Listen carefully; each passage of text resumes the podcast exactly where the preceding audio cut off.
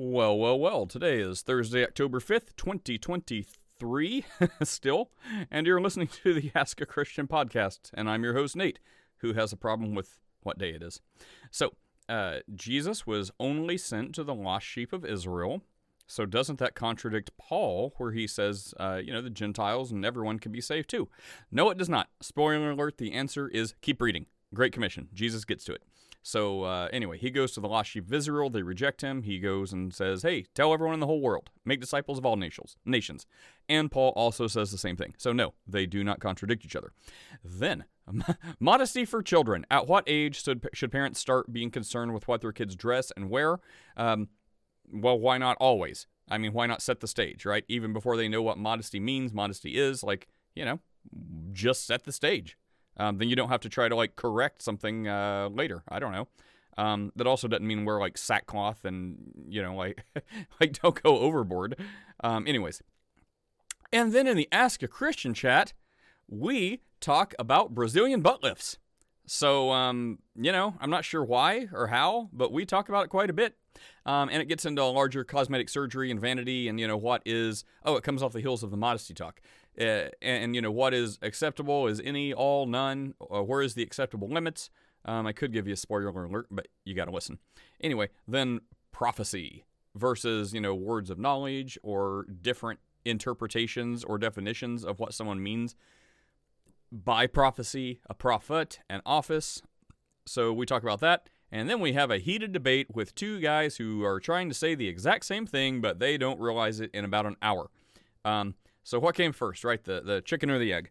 Uh, what came first, the desire to not sin or repressing yourself to get that desire? Um, anyway, so so they're very close to agreeing, and they just they just talk past each other a lot. But it's a very common argument in Christianity. So it's like, well, you know, you're you're supposed to your our righteousness, our good deeds are filthy as filthy rags before God. So on one hand, it's like don't focus on sin and trying to avoid sin, focus on Jesus because by focusing on Jesus, your desire to sin will diminish. And then the other side is like, well, no, no, you're just saying focus on Jesus and don't worry about sin, so that must mean you want to do all kinds of sin. That's exactly how that conversation goes and how it continues to go. It's like, bro, look, don't focus so much on instead of trying to say, don't do that, don't do that, don't do that, don't do that. Think of worship Jesus, read your Bible, meditate on the Word. Oh, what just happened? Two birds with one stone. By taking time away from don't sin, don't sin, don't sin, don't sin, to worshiping on Jesus, worshiping Jesus, following the Bible, following God, living Christ like, focusing on that, um, as a result, you've done good things, focusing on Jesus and meditating on the scripture, and that has diminished the time in your day that you can physically do bad things. So you focus on Jesus, and by doing that, your will to sin diminishes, and also your time to sin diminishes until you're like, wow, this guy over here is a one trick pony saying, don't sin, don't sin, don't sin, don't sin. And as a result, he's thinking about not sinning so much that it's still prevalent in his mind. So he's thinking about sin. He's not thinking about doing it, but he's thinking about not doing it. But by thinking about not doing it, he's still thinking about the category of sin and he's more enticed because it's it's living rent free in his brain. While the other guy has like gone away to praise Jesus, um, taking away time in the day that he can sin, also diverting his thoughts from thinking about the sin. So he is in a stable, holy, loving relationship with Jesus and meditating on scripture and building up his spiritual person, putting on the armor of God. And whenever he returns to the other guy, the other guy is still saying, Don't do that, don't do that, do, don't do that. Or he may be saying, Crap, man, I've thought about this so much that I actually did it. Um, and and the other guy's like, Wow, man, I, I may have done that too if I was in your shoes, but while you spent six hours of the day trying not to sin, I was just, you know, doing godly stuff or, you know, not thinking about that. So as a result, I haven't had the physical time to sin, and I also haven't been thinking about sin. I'm thinking about God. I've been listening to podcasts about sermons. I've been listening to Christian music. Um, so the end result is the same. The person who says you don't have to focus on sin, focus on Jesus, they also will not want to sin. And the result is they will not sin. The person who focuses on sin, saying, don't do this, don't do this, don't do this, well, of course they don't want to sin. So everyone is reaching the same conclusion. It's just the straw mans and the talking past each other that if one person says they're focusing on sin to not do it, the other person is saying, "Well, you know, you're you don't understand what a Christian is. You don't understand your spiritual walk." Straw man. The other person says, "Oh, well, if you say don't focus on sin, focus on Jesus, then you want to sin. You're only doing that because you want a harem of hookers." It's like, bro, that is such a straw man. Let me just light that on fire real quick. So hopefully that helps. Anyways, that's how this conversation goes. Uh, check out the Ask a Christian book on Amazon. Check out the Ask a Christian store on somewhere. The link is in the podcast description. We appreciate your support, having conversations with Christians and non Christians alike, sharing the gospel of Jesus to people on the internet who need it more, not less. Until next time, share these links and we'll see you. Bye. Did Paul have authority to on his own to preach to the Gentiles? That is a great question. One that lots of people who have a problem, not you, with uh, Christianity bring up often between Muslims or Hebrew Israelites, especially. But the answer is easy. So um, all it takes, and you know, no condemnation for you, but um, you know, because you're sincere. But the answer is just read the book. Um, so if you read the part where Jesus says he was sent to the lost sheep of Israel, and uh, if you keep reading, Jesus himself in the Great Commission, he says he was sent first to the lost sheep of Israel. So if you keep reading the very words of Jesus, um, you'll get to the Great Commission where he says, Now go into all the world and preach the gospel, baptizing in the name of the Father, Son, and Holy Spirit to all nations. So then when Paul says the same thing, he's just echoing what Jesus says. So uh, the way it goes is yes, Jesus says he came to the lost sheep of Israel first, and then he says that the Jews are going to reject him to fulfill prophecy that the cornerstone, or you know, that the stone the builders rejected has become the cornerstone. That's Jesus. Um, so it's because it's to show them basically I don't want to say it's to spite them, but it's basically to show them that what what was theirs, what was their inheritance, because they're going to reject it, Jesus is going to give it to everyone else too and make it available. Um, so then, hopefully, they will. Again, I don't want to say jealousy is a little heavy, heavy-handed, but they will they will kind of be jealous and want what all these other people have, which was theirs, and they threw it away. They rejected it. They didn't recognize Jesus as the Messiah, so now, when the rest of the world Wait, does, sweetheart, we're getting too far over my head. It's too mu- It's too much that I don't know that much yet. So can I interrupt? Uh, sure. So the short version is Paul does not contradict Jesus. Okay. Lastly, so the the apostles were told also to preach to all the nations, right? And Mhm. did they do that? Did they then do that? They then they then did that. And then lastly, I feel like crying right now because as a Jehovah Witness for 35 years, I don't have, I'm not going to get upset. Let me not get upset about that. It's okay. I have to tell myself it's okay. Twisted scriptures. Um, let's get the scriptures straight, straight, day by day here. So, um, how did Paul basically know to go forth and do that if he never spoke to them, or or he did speak to Peter and James, right? And then he knew to do that. Yes, uh, he had conversations with all these people, Okay. um, and that's documented in, I mean, other places, but among them Acts. So Acts and Peter Acts. talk a whole lot. Okay, thank you. So, so I don't have to listen to anyone who said he had no right to do that and all this Michigan's confusion, right? Yeah, well, let me let me bring Becca in a second. But yeah, Joanna, the, the answer to this one is very easy. Um, you just need to read the New Testament. So if, if you just read this, um, you'll see how yes, Jesus starts off by saying he was sent to the lost sheep of Israel. Um, in the next couple chapters, he says, "Go to everyone on planet Earth." And then whenever Paul starts talking, you know, he has his conversion after the resurrection of Jesus but the disciples peter james like all these people that were around jesus definitely talked to paul. So this is not paul being a usurper or saying anything different. He's saying the exact same thing jesus said in the great commission. So it's one of the easiest things to prove because it's right there in the bible. You just got to read it. But Veckel, what were you saying Veckel? uh, Veckel Hey, like you can, to, can yeah you guys hear me okay? Uh, yes Yeah, the the answer was real simple. If you, uh, the question was, the other part of the question was, you know, was Paul uh, contradicting Jesus. No, I mean, in fact, it was Jesus in Acts chapter nine on his road on the road to Damascus that told him to go preach to the Gentiles. So, so I mean, the answer's right there. I mean, you know, and and and by the way, that's a passage that Black Hebrew Israelites hate because they see that the the Messiah is, is giving Jew the uh, the authority to go preach the gospel to the Gentiles. You know, so and they hate that passage.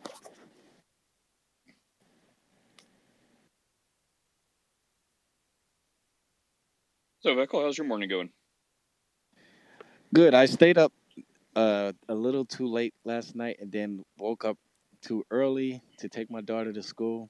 So now I'm just kind of chilling out on the on the bed, you guys.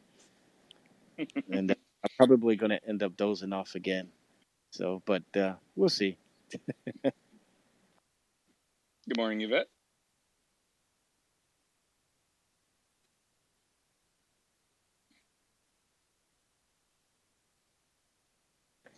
Good. If, what, Vekel? Regarding the black the black Hebrew Israelites, uh, uh, and the question that was asked, uh, Matthew ten is the the is the chapter where I, re, I believe Jesus says, um, "I've come only to the lost sheep, the house." What? No, no. He tells the uh, the disciples, uh, "Only go to the lost sheep of the house of Israel, and not unto the Gentiles," or something like that. But then he says, um, later on in the same chapter that you shall not go over the cities of Jerusalem till when the Son of Man become. And I think that was fulfilled after the Mount of Transfiguration because that's when we started seeing uh, people, you know, like the Canaanite woman uh, come to Christ and, you know, other people and stuff like that. So, and then of course you got, like, as you mentioned, uh, the Acts where we see the gospel going forth to, uh, you know, all different types of people. Hey Val, hey G, welcome. And yeah, Joanne, if you have any more, any more, questions, like I don't think there's a lot of people trying to talk right now, so feel free to jump back up. Yeah. But in the meantime, to, yeah. So to sorry, I got a little head ahead of myself. I have a problem with doing that. But um, yeah, if you want more information, just the whole the whole story goes. Uh, Jesus says, "I was sent to the to the lost sheep of Israel." And that's in the context of the Canaanite woman who says, "Well, look, even even dogs get scraps from their master's table." Um, so even her, Jesus saying he was sent to the lost sheep of Israel, right there in that same context, uh, gives this woman what she needs. So clearly, um, she is not of the house of Israel. Anyway, and then it progresses, and the the story is uh, the Jewish people who Jesus was supposed to be sent for to recognize him as a Messiah, put their faith in him, and everyone's happy. Um, they reject him, and they trip over him because like they can't see the forest for the trees is the idea. And then he's gonna he says well go tell everyone. So by telling all these gentile people not jewish people um, then the jews will kind of get jealous and be like well hey why why did they get what was supposed to be for us? We want that. Um, that that's kind of like the idea presented. So then the end result is everyone. It, it, the gospel jesus salvation is available to everyone for all time, whosoever will believe, and everyone is supposed to believe. That that's kind of the idea and how it goes. And so then, yeah, by the time you get to Paul saying the exact same thing Jesus says, go tell everyone, salvation is for everyone who calls on the name of the Lord, repent and believe, that type thing. Um, believe in your heart, confess with your mouth. Anyone on planet Earth who's willing to do that, say that, confess that, congratulations. Jew, Gentile, it doesn't matter. The gospel is for everyone. I've I've never heard anybody uh, make a statement like what the lady was saying before. Uh, Joanna, I think her name was. Uh, how dare Paul, you know, contradict or usurp Jesus' authority? I've never heard anybody say that. I'm sure. I'm not saying that she's lying or anything. The Hebrew Israelites. Ha, oh, have they? I mean, that's all they say. they hate Paul. I, I've opposed. I mean, I've heard them oppose Paul's teaching, but I've never heard them speak that way about Paul. Well, I hear them say they contradict a lot, and they'll say, yeah. you know, they'll try because they'll try to pit Paul and Jesus against each other and make it look like you know the New Testament has has flaws and errors. And the answer again is if you just read the New Testament, you see how it does not.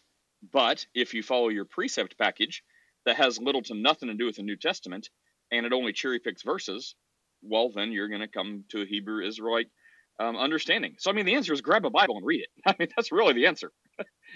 I mean, you know, it's going to take you a, a, day or two to get through the New Testament. Um, you know, if you're a slower reader, maybe let's just say a week. But I mean, you know, if you really want the answer, do a little bit of legwork and read the thing. It explains it. so I, I, have a question for you. I want to get your take on this. Um, uh, with a couple of other uh, brothers, and we were looking at First Corinthians two um, and I'm sure you're familiar with that passage, but let me just quote it real quick for those who might be listening and may not be familiar with that verse.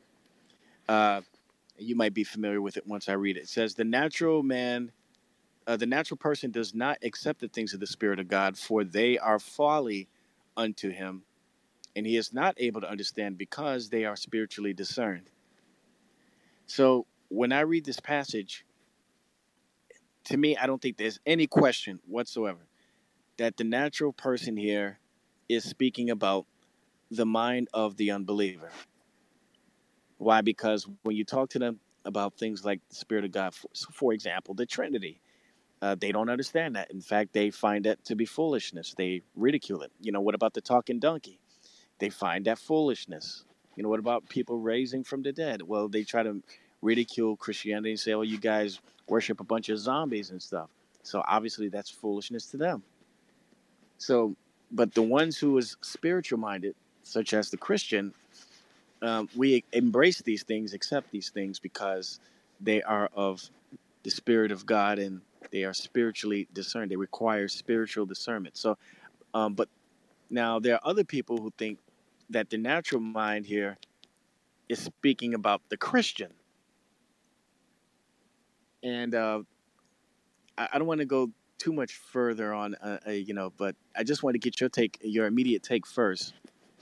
See what you say about this passage. Do you think that this is talking about a, a, a believer or a non-believer? Um, I think what you think, Beckel. But let me let me make your mod real fast. Um, could you send CEO down there and invite? He's raising his hand. I try to invite him. It's not letting me. Um, I'm up here. I'm up oh, here. my gosh, it's stupid. Uh, Stupid phone. It still shows you down there raising your hand, looking all sad. I, anyways, glad to hear. Okay, Veckel, I agree with what you said. I agree with the first thing, and I think about that passage every single non-Christian who I talk to, um, who's who's on stage, and you know, like that. That's where I've I've conceded in the not too distant past that I am wrong, and I guess the Bible is right. so, like talking about the Trinity or the divinity of Jesus. Um, like in my own I, I, guess i am a christian so i guess i mean we're not immune from like natural thinking right? Like you know we we have a new heart we have a heart of flesh not a heart of stone. It's christ who lives in us. We you know we die sharing his death so we can participate in his resurrection. So we are new creatures but that doesn't prevent us from natural like common uh, you know carnal type thought. So i guess in my carnal thought um, i'm thinking look even if someone's an atheist and they they say they don't believe in a God or they lack a belief in a God and gods, um, and, and they, they don't believe in the Trinity because they don't believe in any gods, um, I still think, well, guys, you, you don't have to believe it. You should, but you don't have to say you believe it to understand the way Christians view it. So I'm like, look, here's how Christians view it. And after an hour of this, I'm like, does that make sense? Do you understand? Like, it's not a gotcha. I'm not trying to say you must believe this. I'm trying to say, like say you don't believe it but at least let me know you understand what we're saying. And it's like deer in the headlights most times. They're like i man i, I hear what you said. You've been saying it for an hour. I, I don't understand. This doesn't make sense to me. I'm like you know what? No matter how much in my natural mind i think look here's what the christians believe about the trinity. You have to understand that. But they don't. So i'm like okay i concede. I'm wrong. The bible is right. Some things cannot be understood without spiritual discernment so yeah, Veckel, I, I agree with you. Amen. The Bible is right. Yeah. I am wrong. I, I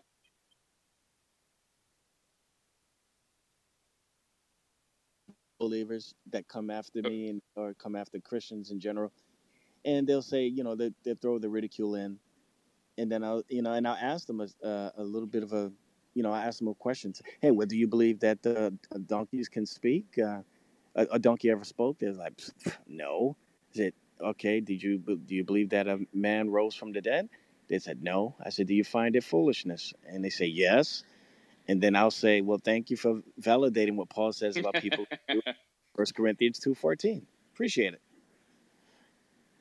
Now, well, I, one I think.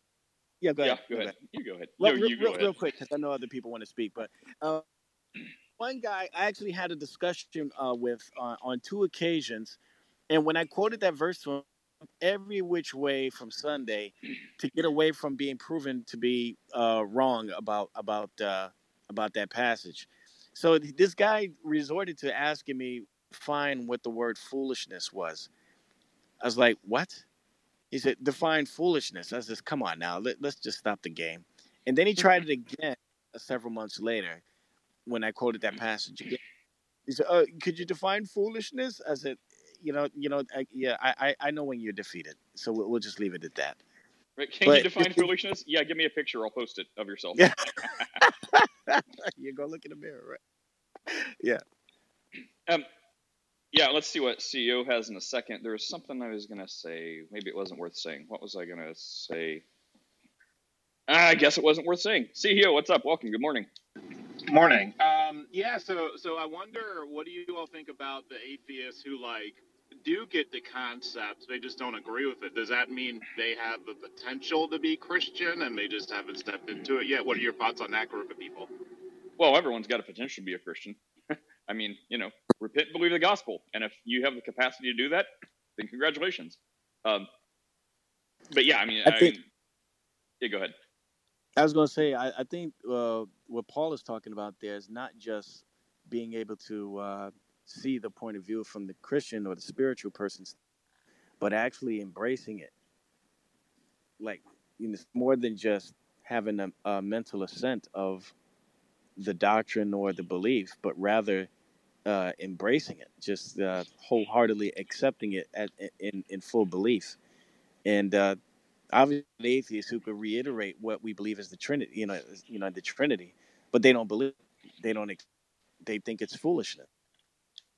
I think that's what Paul is talking about. It's not that they just tell another non-believer what we believe, but rather they don't believe, they, they don't accept it. They can't Well- fathom. Yeah, and, and Vecco, you're kind of chopping up a bit. I don't know if you need to pay your internet bill or something, but uh, we heard Oh. most of what you said, but you are getting a little choppy.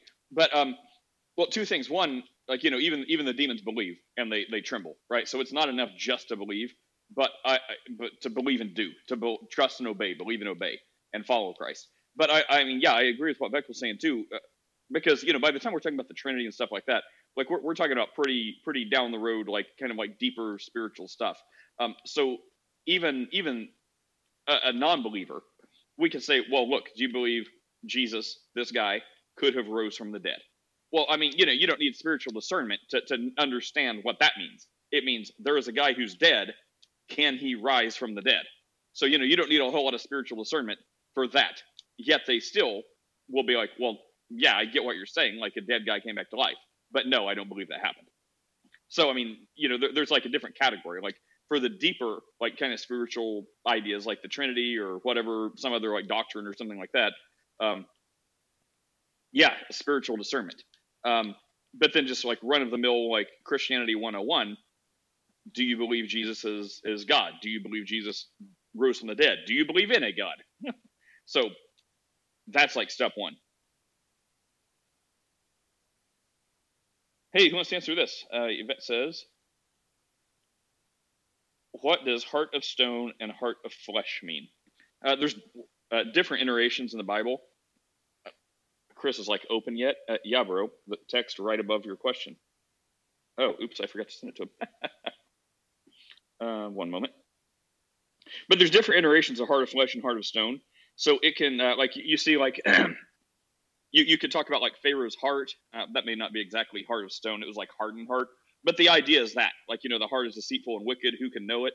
Um, so heart of stone is typically associated with, like, rebellious spirit, like stubbornness, like worldly things, like not having a will or desire to follow the things of God, like rejecting it. And heart of flesh, like, you know, you're a new creation in Christ. You're given a new heart, a heart of flesh. Um, that's like synonymous with getting rid of all those things I just talked about in the heart of stone. It's to have a bent and a will and a desire to follow God, to submit to God, to follow His authority, to submit to Him, and to live as Christ lived. Uh, so that's typically like you, you will find because it talks a lot about heart of flesh and heart of stone throughout the Bible, throughout the Old Testament, New Testament, and Jeremiah, um, and the New Testament. So you may find like slightly different um, um, interpretations of that depending on the specific context. But anytime in the Bible you see heart of flesh and heart of stone, it's going to have something to do with that idea. Like heart of stone is bad, is away from God. Heart of flesh is like towards God. Uh, we can just say Christian and not Yeah. Uh, am I still breaking up? Hello, hello, hello. I heard that. Um, Oh man, Beckel with a green bean. It's a banner day in AAC. Wow, Chris, that was awful. am I still I, I, no, you're way the heck better than Chris. Uh, Chris, do you need to cancel your car speaker or something? Or that that was really really bad. We have no idea what you said. I'm, I'm, I'll be right back. Yeah. Go ahead, Uh, yeah. If, if if I start breaking up, just jump in. Um, but yeah, I I can see why people might be confused because they see the word flesh, and in Christianese, uh, when we hear the word flesh, we immediately think of carnality and you know people acting ungodly, uh, you know, worldly. Yes, I can understand why people might be confused with that. Yeah. Um, Co, were you going to say something about that? Did you get all that? Was I? Yes, breaking up? yes, we got all of that. Okay. Uh, no, sorry, I was having some connection issues, so I missed. Oh, no problem. Uh, well, let's see if I actually have a question for Chris. If Chris shows up, is Chris back yet? Chris is there. Oh, I'm here. I, I, I, oh, I mean, speaking or whatever. You said you'll be right, right back. Okay, so you are there. I got your back. All right. So, uh, Chris, you should meet my, my uh, new pastor. She's great. Yeah, that's that's me chopping my arm off. there was this meme I shared with him earlier. it was this, it was this guy, and they're all happy and smiling. And he says, uh, "You should meet my new pastor. She's great." And it's got the other guy he said that to, and they're both still like smiling and happy. But then he's like sawing his arm off as they're shaking hands. That's funny. Oh, I'll share. I, I think I shared it in Discord. Join the Discord. You can see it. You'll laugh. Uh, Chris, are you still uh, you still doing the the driving to Tampa thing, or is uh is I lunch am. not going to work? No, I'm gonna um, I'm leaving Orlando in like 30 minutes, and I will be at my client, but it, they're in Ybor, so I'll be there about 10:30. It should only take me about 20 minutes to fix their wagon. I will I will text you a location closer to where I actually live, and uh, see if that works for you. And uh, if it doesn't, no problem. Okay. And if it does, sweet. Let me Great. go ahead and text you a m- closer location. And I think there was something Yeah. Jesus-y I was going to ask you. What was I going to ask you? I think I forgot. It's something about one of the confessions. We've been talking about the confessions this morning. It's been fun. Uh, it is definitely not that. Um, goodness, what was it? Anyway, Todd, what's up, Todd? Hey, good morning. How are you guys? Uh, doing well, doing well. I'm sorry, I'm just sitting down here in the hotel lobby eating continental breakfast before I take her to school. Oh, like, are you out of town right now, Tom? No, I'm sitting. Um, well, I got put in a hotel while I uh, had my house worked on by my insurance company because we had a hot water kind of damaged my floors, and so it has to get replaced. so we're out of hot water for like a couple weeks.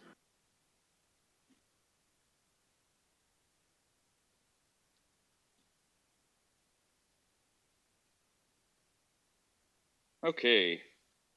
so so so Nate, so uh, on what we were talking about earlier, so I just want to give two examples. So let's take uh, Rab Scuttle and Malk. So to me, it's a thin line to me me seeing Rab Scuttle one day just like waking up and being a Christian versus someone like Malk.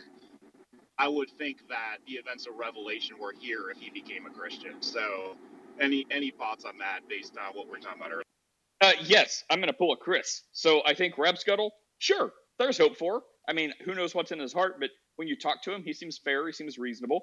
He doesn't particularly love Christianity, uh, but it doesn't seem like he wants to wage a war against it. Uh, Malk, on the other hand, I'm I'm maybe actually half serious when I say this, is probably possessed by demons.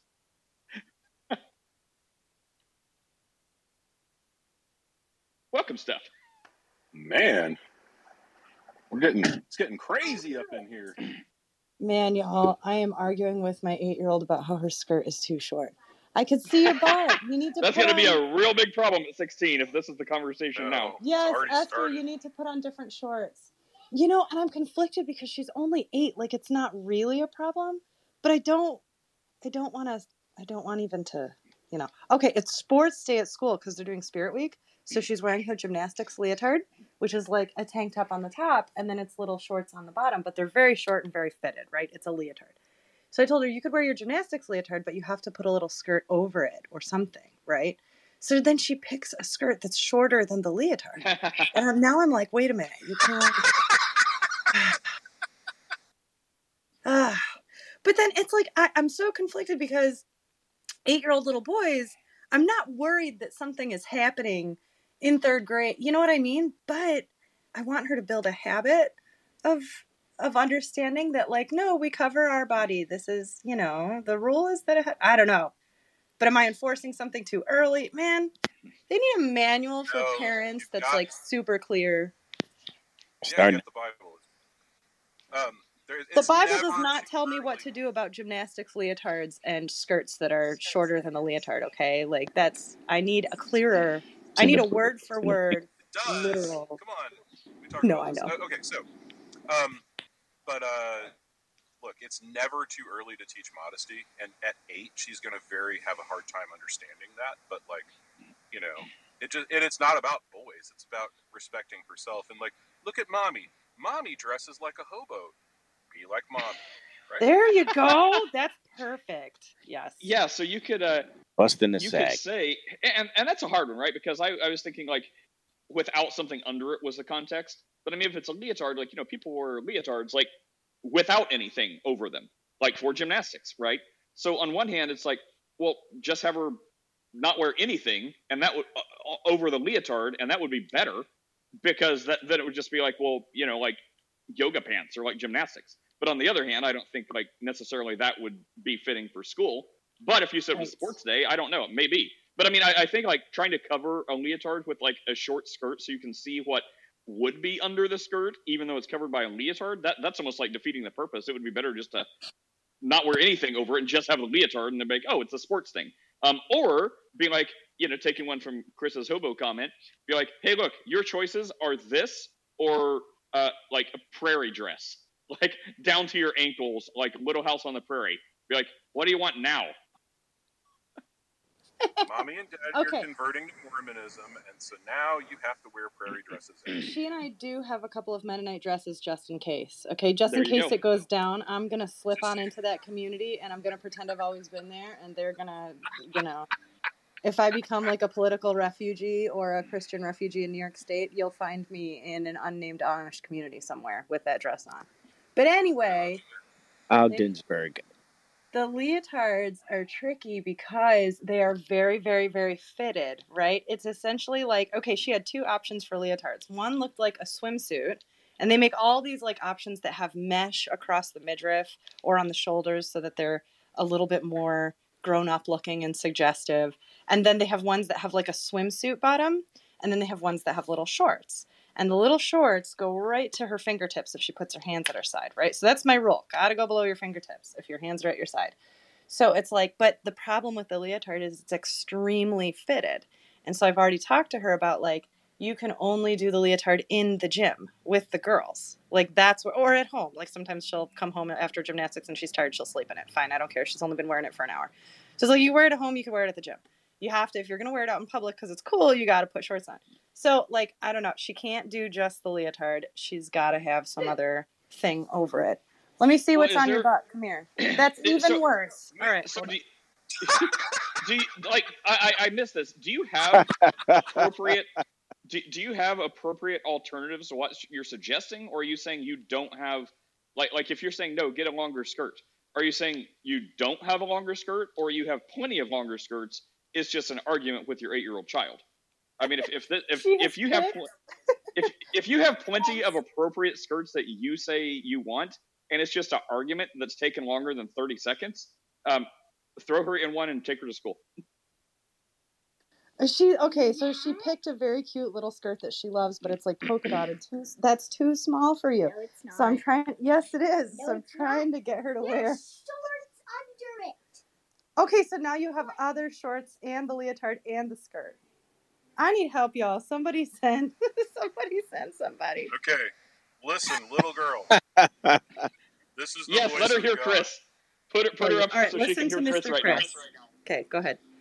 Listen, you want to wear something that you can be comfortable in all day long at school. And that is not going to be the tiniest little thing that you can possibly find because you are going to be cold sitting on the school seats and it's not going to be fun. That- Socks are smaller. What? Socks are smaller than shorts. No, we're not talking about your socks. We're Oh talking my about your gosh. your butt that's exposed to the air. Hey, if Yeah. you want the best if you possible chance of, on of the cold chair, your butt What sits on about the my cold it's going to be bad. He's telling you that your butt is going to be cold because it's literally poking out. It's not. there's there's literally a skirt covering the shorts. Y'all, she's only eight. Do you know how much worse this is going to get? Hey, if you want the best possible I am gonna chance of uh, if you want the best possible chance of knowing that you are one of the elect, wear a longer skirt. Yeah, I'm yeah there you go. Steph, I'm definitely checking in with you in like eight years because I want to find out how this conversation ends. It's definitely No, we had our laugh. Now. I'm laying down the law. All right, you're putting these I on want- now. Uh oh, it had to get muted because it's getting real. Uh oh. no, she's fine. She's making baby Jesus cry. Just throw that one at her. That's terrible. the- Is that a the- good response? The, Like ne- the next Jesus time it rains, it's going to be because you made God cry. That that that worked for me for a a, a brief moment. The rain thing. Yes. Oh. Now just Hey, eight year old, tell your mommy to find a church and stay there. We did.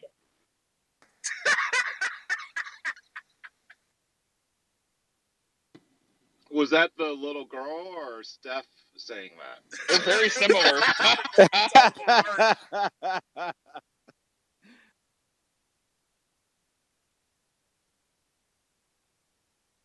hey, Caleb, what's up? Good morning, Caleb. How are you. Caleb?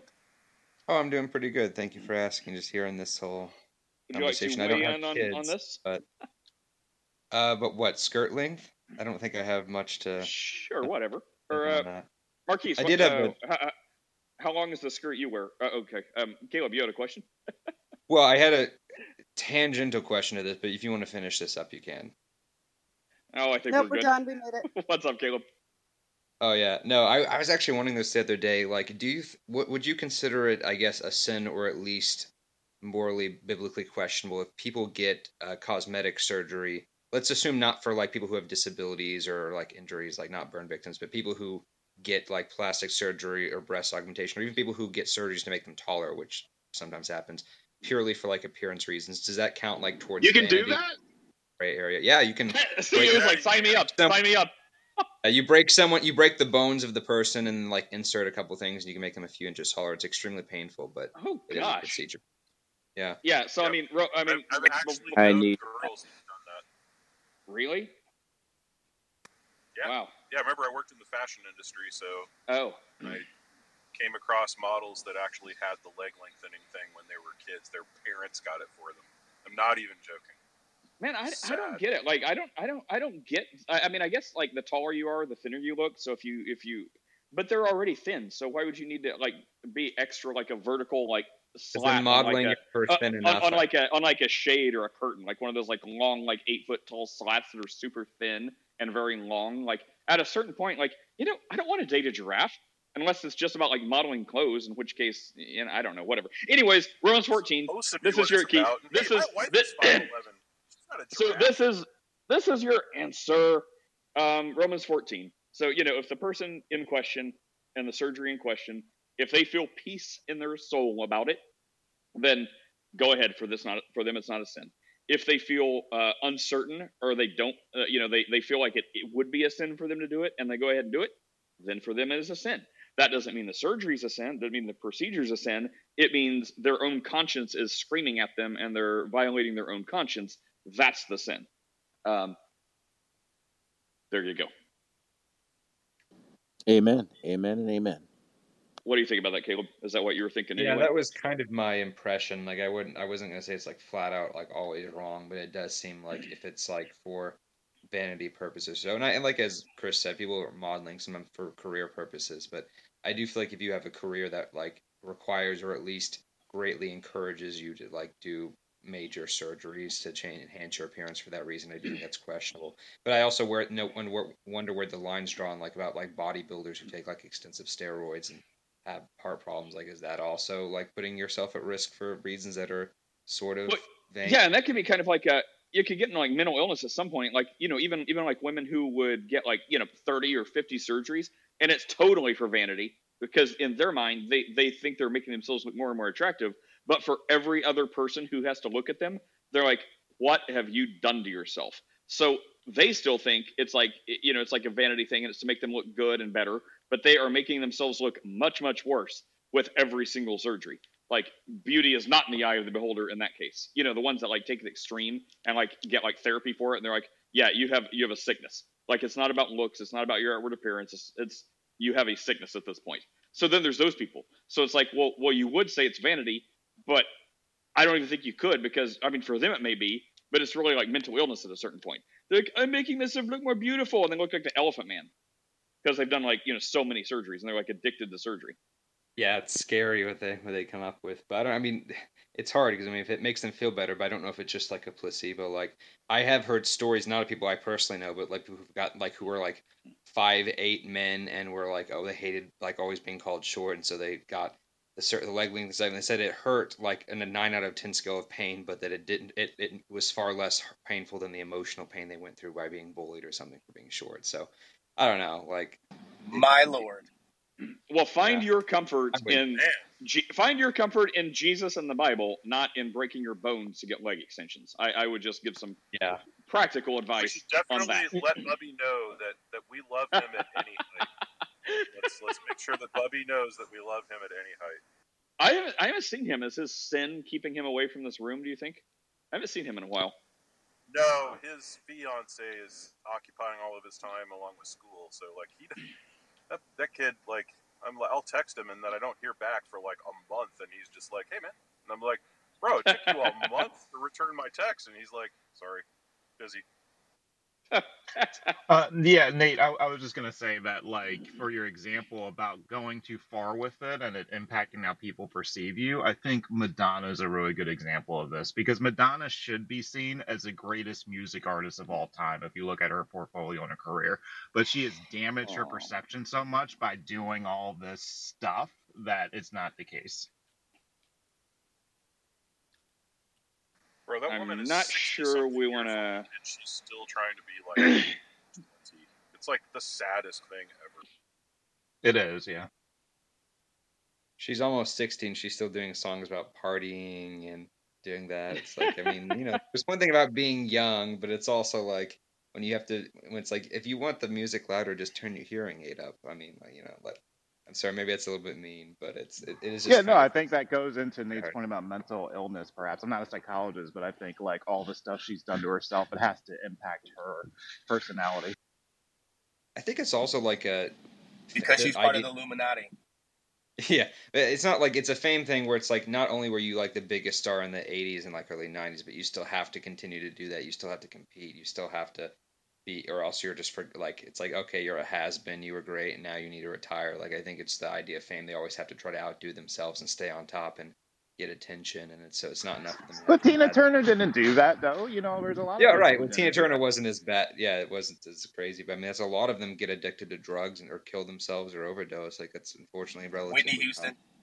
Yeah, Whitney Houston, Michael Jackson, uh, Prince. I mean, it's not very uncommon, unfortunately. It's almost like living a life of hedonism will eventually catch up to you. I think I read something about that somewhere. Yeah, right. Like everyone who seeks to gain their soul will lose it. Something like to that effect, Chris. Yeah, there's some proverbs in there we can throw in there too. Pretty sure. How did we get on this? Did somebody bring up BBLs? Steph, was it you? I brought up cosmetic surgery in general. I mean, BBLs would fall under that, but it, it wasn't that specifically. Whoa, whoa, whoa, what is a BBL? What is that? Brazilian butt lift. Ew. Ew. Yeah, I don't even know what that is. I don't like the description of it. That sounds horrible. Well, you're I also mean, a white lady, so you It's probably butt don't implants. implants. It's It- butt Yeah, it's like- uh, breast Yes. implants, but for your butt. You know. What? What? All right, listen. Yeah. Why would Have you, you never heard of this? That? They don't For the do it rest in the of- U.S., like- so people have to go to South America to sketchy doctors. And I'm not saying all of the doctors are sketchy, but probably a lot of them are sketchy. Um, because the science isn't really medically supported. You only the went to the good ones, right? I can't even. There's a lot of health risks with it because the stuff they're putting in and the augmentation just has a lot Yeah, of bad taking can't effects. you like wait a minute? Can't you feel it when you sit on it? And then if you're sitting on it, isn't there a risk of it popping and leaking and leaching Yes, chemicals? yes. Probably, so, yeah. so All of the above. Fly back to the states. When they Ah. fly back to the states, they have to like stand on the plane, sort of like they have like special seating where the person's like not actually sitting fully on the cheeks. I guess. Um, I hate that I have to be that direct, but you know what I mean, right? Um, Wait a minute. G But yeah, says that it's fat moved yeah. from other parts of your body to your butt. yes, that's also true. Or they can just take silicone and, and throw it in there. Um, people Which have doctor? died from it. People have like empty bank accounts, taken out second mortgages because, of course, the procedure's like anywhere from seven thousand dollars if you're going to one of the sketchier doctors to like forty or fifty, and so people come back looking like they have a literal beach ball in their pants. Mar- I mean- Marquise, did you see? Uh, did you see the Boondocks episode where Grandpa was dating a Kardashian? No, no. Okay, so so but he was dating a Kardashian and she was getting, you know, butt shots and they literally finally showed it at the end how she was doing it and they were putting like literal jello in her butt. It was hilarious. that's ridiculous. Let's see. But Where, what Steph, topic that's a, were that's a thing. what but wait, before were we we on about of this, ten I have ago? questions real quick. Okay, just real quick. Steph, Steph has questions as to where she signs up for it, how to get the flight. Where do I sign up? Yes. No, because here's the thing, right? It's like I can I would never get one for a million reasons, but I can understand the mentality of the breast augmentation because you're given what you're born with, right? But I don't get it because your butt is a muscle. Like you can actually alter the size and shape of this thing by exercising. Why Way would too you, much your own question. Way You're too answering much your own work for question. people. Yeah. I don't like I don't get it. Micro, two answers: Steph, if- if- microwave generation and bandwagon fallacy. Can- Everybody. if I people mean, could can- can exercise, someone- there'd be no one overweight. Yeah. Why? Why? Why, are any, why is anyone obese if they can just lose the fat by exercise? People like, come on. Yeah, you know, that, that that's answers your own true. question. I But mean, I can't the- imagine on- being on the like, okay, in two months of like, you know, lunges, I could be much happier with this appearance, or I could hop on a plane right now. Go, like, Uh, I, I can't Steph, I- understand. I It think still there may, works. Steph. I think there may still be a little discrepancy in what we're talking about. Um, like the muscle and exercise you're talking about is not going to get you the eye popping ridiculous thing. Exactly. Like, have you ever have you ever watched like any? ra- Well, hang on. Have you ever No. watched like any rap music video ever? Like, can someone like PTR like like Nicki Minaj or Cardi B? Like, this is Yeah, the level. exactly. The This rump is the shaker level. video. Rump Like, shaker. this is the level of ridiculousness we're, No, we're talking listen, about. listen, listen. It could be another person. Seen... It's like it's wearing about an like entire it's person about the on their Barbie butt. curves. No, It's okay, like I the get it, Barbie I get it. Right? But the way that your gluteus maximus, right, these two muscles that come together, all right, you can alter the appearance. So some are going to be genetically gifted with a certain shape, but if you look at a female bodybuilder of any skin color, they can achieve this same. Di- like, Not do you? the s- same. Okay. Guaranteed. only Yeah, there's a because Steph, only because you haven't actually seen the picture of it, you would understand. This is like a graphic novel, or no, better yet, Who Framed Roger Rabbit? You remember that? You remember that movie Who We're framed talking Roger about Rabbit? Jessica over here. All right. Wait, Okay, But CEO, then so you'd have to do something CEO, about you your you seem to be you CEO, you seem to be very familiar with this topic. What was the video you just mentioned? Can you just give Steph the Rump link so she can? Shaker. can Yeah, yeah, can you just can you All just right, uh, put on. that I'm somewhere and um, uh, in Steph, the um, Christian chat. Yeah, yeah. give Listen to me. give us your I thoughts after you see this. do stuff for your waist though. There, there are surgeries people get where they get like ribs removed, where they can make their waist smaller. Well, that's okay. So that's what I'm saying is Yes. that you would, in order to obtain, okay, if we're talking about a woman who has a phenotype that she's more likely to be curvy, right? Whatever. Like, you're gonna, the butt is not the problem, it's the waist. Okay, like for me, after having three children, my shape is very straight now. Like, my waist is not as narrow as it was. This just happened. I could, you would have to do something about the waist and then you could exercise more for the butt. Do you see what I'm saying? Like, the butt is not the problem. We Steph, see what you're saying. After 60 seconds of watching it, all your questions will be I'm answered. not But it's not it. I'm going to be trying to like find a equivalent. screenshot of it. Wait, Yeah. I actually haven't. I actually am not familiar with this video. I mean, big surprise, but I want to. Let's see. I want to see if this is the same thing we're all we're all thinking of. Look, All right, I let's know take a what you're moment. This talking very about. in this I very have- Christian. I But if you know what we're talking about, you, you with wouldn't. this If you, body type. why are we all talking over each other? If you know what we're talking about, why are you still saying the same things you're saying? Because I'm saying it doesn't make sense. The butt isn't the problem; it's the waist. I'm telling you. You can never get but that that's that's that disproportionate though. Like what you're saying is perfectly reasonable, and that's what and we agree. You can exercise, but the point is that these people, if you have a really fit body and you're a woman, if you're competing like you know in rap or music, or whatever, as a celebrity against someone who just has modifications that you just are physically unachievable without surgery, you're not gonna be able to compete. So you have to step up to that level. Or else they're gonna say, yeah, you have a nice body and stuff like that, but come on, you, you your pants are still like only relatively XL, not they're not you know quadruple XL or whatever it is for for that pant size. So it's just not going to be the same competitively in that industry. Listen, ladies, this is not worth it. Don't. This is not. I'm. I'm preaching to the choir. I can't. My argument here is I can't see anything about this that's worth it. Just don't. You're gonna have to remove so the next to- the next iteration of this stuff is that your eight year old is going to start asking for this. Yeah, over my dead body. We'll put on those Mennonite dresses. We will disappear into Lancaster. You will never see us again. I have never been praying harder for the sweet meteor of death to hit. CEO, I don't know what the heck you're talking about. I've watched about a minute of that, and I, I can't continue. But that is not the extreme ridiculousness, unless there's something at the end. I mean, I, I, I mean, yeah. Maybe you're not even talking about ex- extreme. Wow, that's not those. Those were not im- uh, impressive enough. Literally just Nate? Google what Kim type of woman Kardashian Are you looking for? Wow. There you go. like the ones that, like the ones that you're like, what has happened? Yeah. Hang See, on. when I Okay, worked in the I Caribbean, we knew this as the shelf. I just googled Kardashian butt, and I realized after I did it that I am going to have to screen share for work, and this is going to come up on my Google search history. And so someone needs to remind me to delete this before my next Zoom meeting, please. And, and now you're just gonna get like start seeing like Facebook ads for like Brazilian butt lifts and all this stuff. Ah, thanks, guys. Can we ask Chad what he thinks? So I have asked Chad what he thinks, uh, because I have things, as every woman does, that I would like to alter about my body, and he said exactly what Tad what Todd said in the chat, which was, "Don't do it. Real men don't care." That's what Chad told me when we were dating, and it was the last I ever seriously considered it. And 13 years later, you know, his his point is proven. And that's yeah. So that is the reasonable answer. Okay, so I have found something. Let me change my scholarly Trinity College Library PTR for something more along the lines of what I'm talking about. Apparently, this is a British television star who is addicted to surgeries.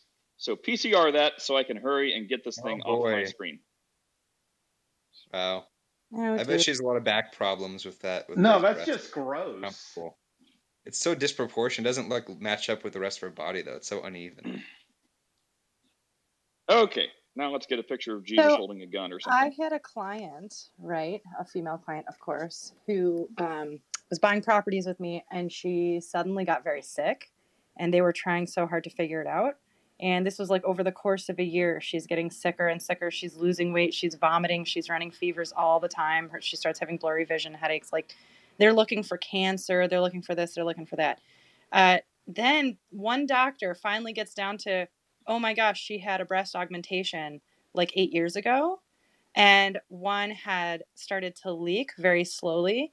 And she had like a borderline anaphylactic reaction to that. And it took them a year to figure it out and she became like she's losing her hair she becomes bedridden it was like horrible and so then she finally had to go through the surgery to remove them but then of course your body is never the same after that right? Like the, you know so now she's like you know unhappy with the way her body looks and she did fully recover but that was a horrible process to see somebody go through. I didn't even know that could happen. They thought she Is was it- dying of some rare cancer. Is it because of the material, like the silicone in the implants, that causes that? I don't know what it was, but I, you know, I didn't ask her for all that. But whatever it was, she was allergic to whatever leaked out of the like for eight years it was encased in the silicone, and then whatever fluid or material was in there that came out, that's what she had the reaction to.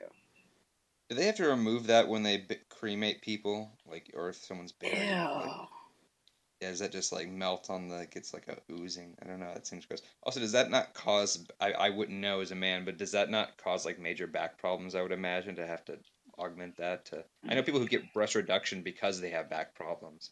Yeah, I Looks think like Dolly- most women don't like this client of mine. I would never have guessed. Like she went from like a you know an A cup to like a B or something. You know what I mean? It wasn't like a big. Oh, it's not like a major. Yeah, but if you're Yeah. going from like A to a D, I feel like that would be pretty. That would be. Well, it's like Dolly Parton. Like she, uh, you know, Right. famously it was like what she had like double like like G or like something insane, and and she like had to get reductions because yeah, it was like causing serious trouble.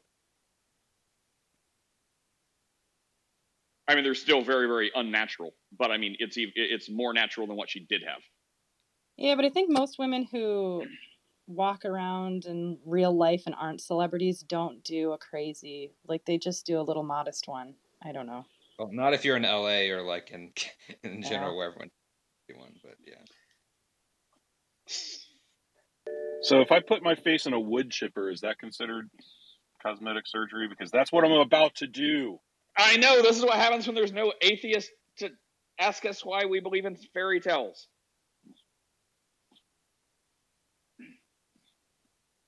So, Chris, on that note, will suicide prevent you from getting into heaven? No. Uh, if you're a Roman Catholic, yes. If you are not a Roman Catholic, no. But if you're a Christian,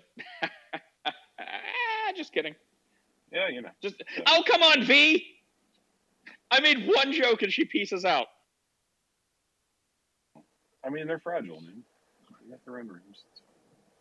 Um, well, I think I think the Catholics are extra fragile today because uh, Pope Francis came out in favor of blessing same-sex unions yesterday. Oh, I And saw so- that. Yeah. What Yeah, so, really? like, I've, Oh, I've yeah. been wondering why I've seen Pope memes. Okay, so what's the story in this? Why has this not been a topic before now?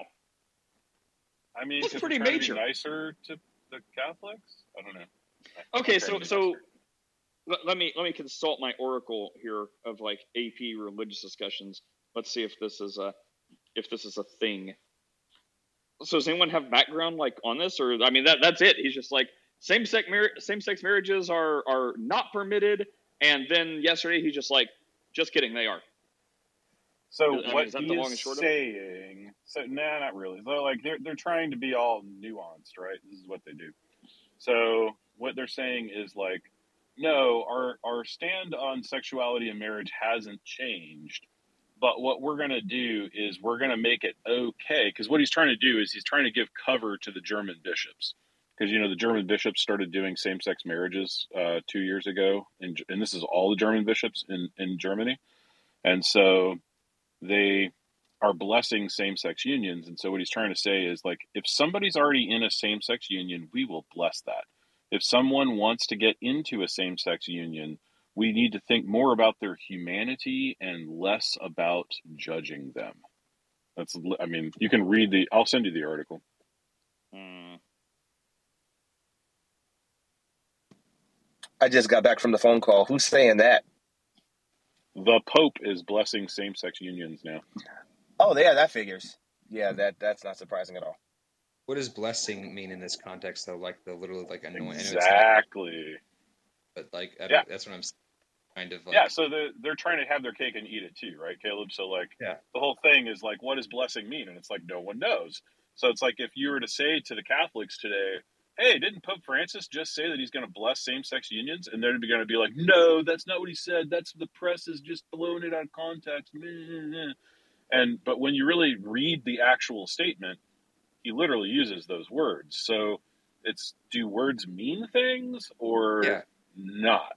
You prior know, to that's the- America, prior to the Obergefell decision in America, like there were like same-sex unions that I think were like or civil partnerships. They weren't just called a marriage, but it's like just a word. It's like for all intents and purposes, it's two people consensually sleeping with each other. They're the same sex, like you know, in a romantic relationship. Is that you don't have to call that a marriage, but is there a huge difference? And I guess just in terms of government recognition between that. So I think that's the line he's treading on. It's like, well, technically we're not ordinating or calling it a marriage, but we're still gonna bless it and treat it like it's normal. You know, not a huge distinction, I guess. It's treading very lightly. Yeah. Um, Nate, to answer your question in the text, that is a bit far today. Um, I would have to plan because I do have to go down further that way to a different client, so that might work out a little bit better if I do that.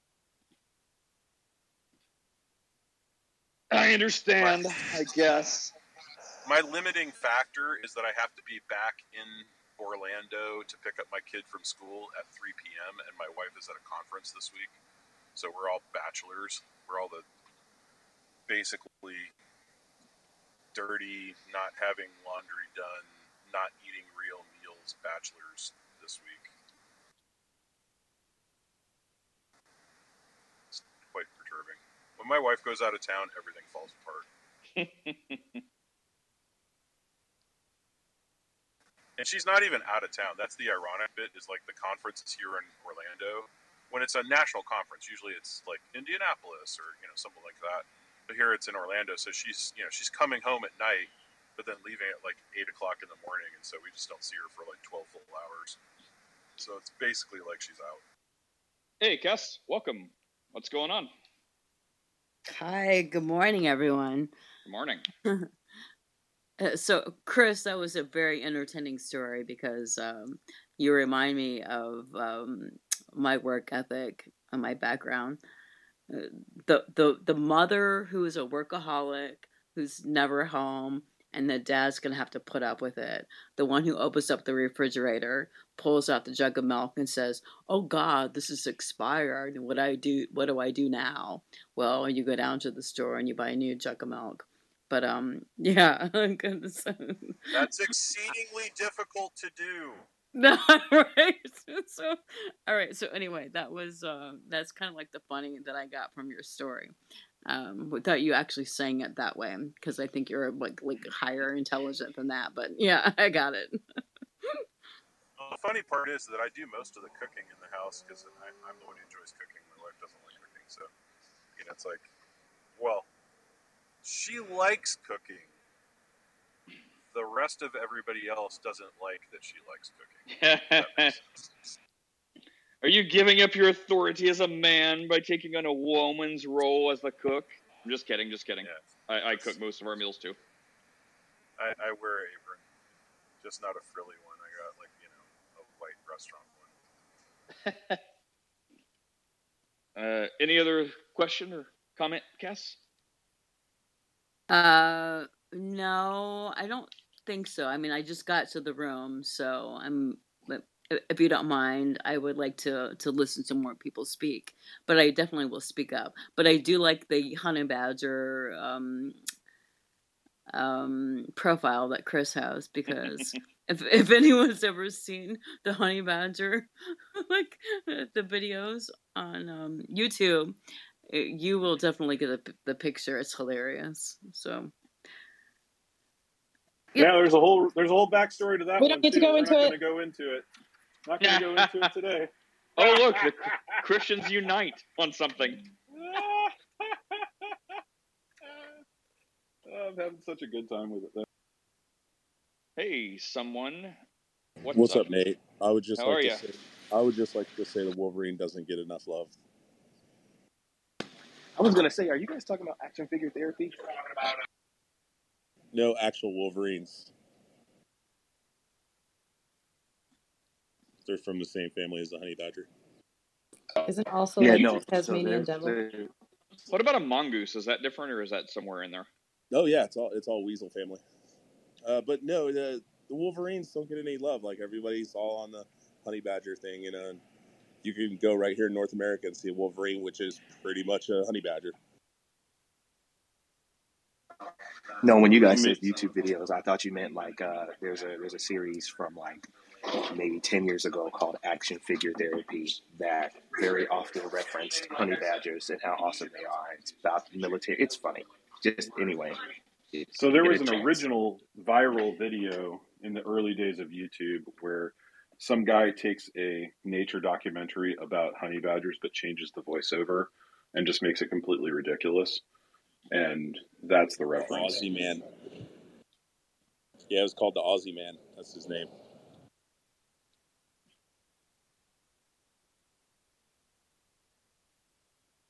I mean, we started off talking about Jesus today, so I mean, I guess that counts, right? Hey, Wolverines are part of Jesus' creation. Gotta love them. Good save.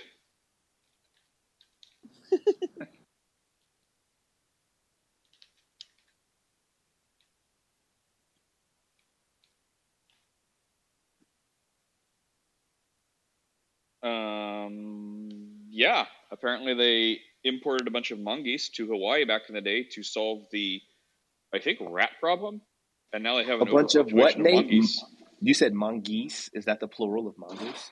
I'm hoping. Is it mongooses? I don't know. Oh man.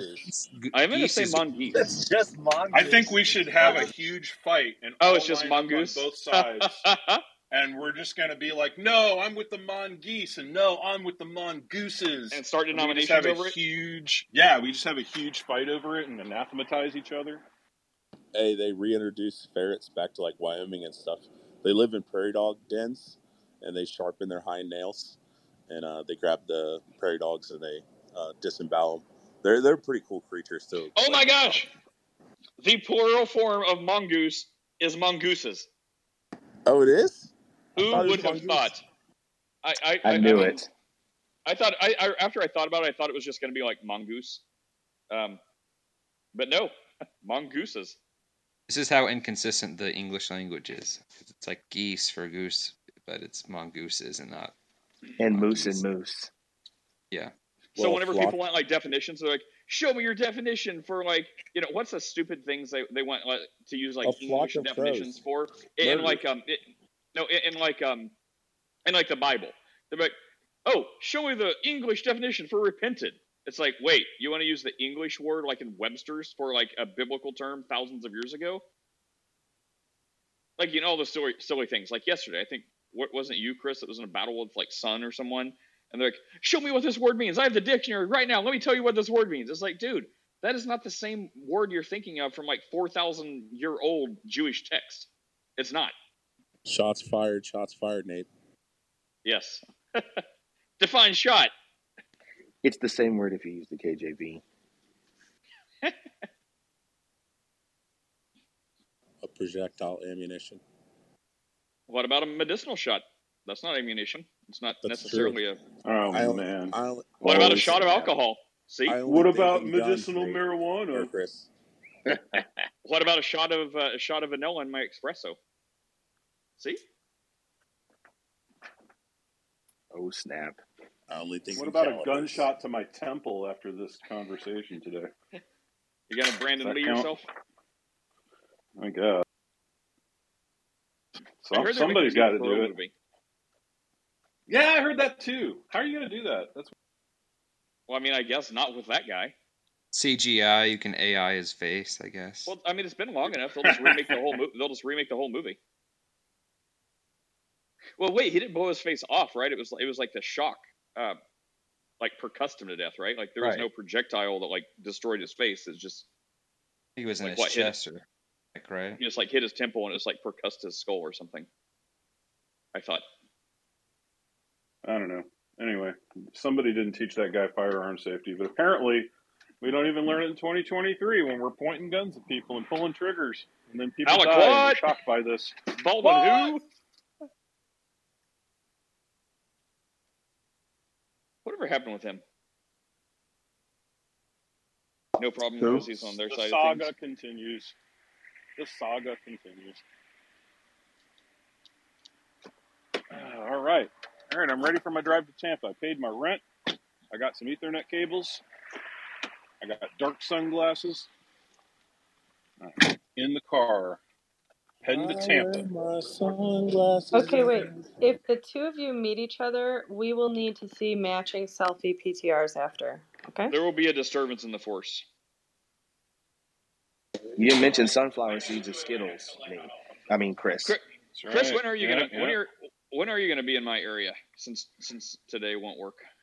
So I have to replace a router down at um, Pop's Sunset Grill, which is near Fort Myers. Oh, So that would be perfect. When would you Yeah. do that? I mean, somebody has to highly motivate me to get my butt up at like five o'clock in the morning because that's when I'd have to leave. Um, so I don't know. I'll probably do it next week. So it'll be highly. I guess the motivation is going to be to have vegan lunch with Nate, which No, no, you, you pick the, the. Vegan lunch pretty- part. I, I, I've been a pretty bad vegan lately. I, I've Oh, I've really? slipped a little bit. Have you eaten bacon, Nate? Yeah. Oh man, it's like true confessions with Nate this morning. You're going to be put out of the back into vegan the fold. assembly. All right, we welcome question. you back into the Yeah, fold. don't tell don't tell Billy. Question: Peanuts Yeah. or boiled peanuts?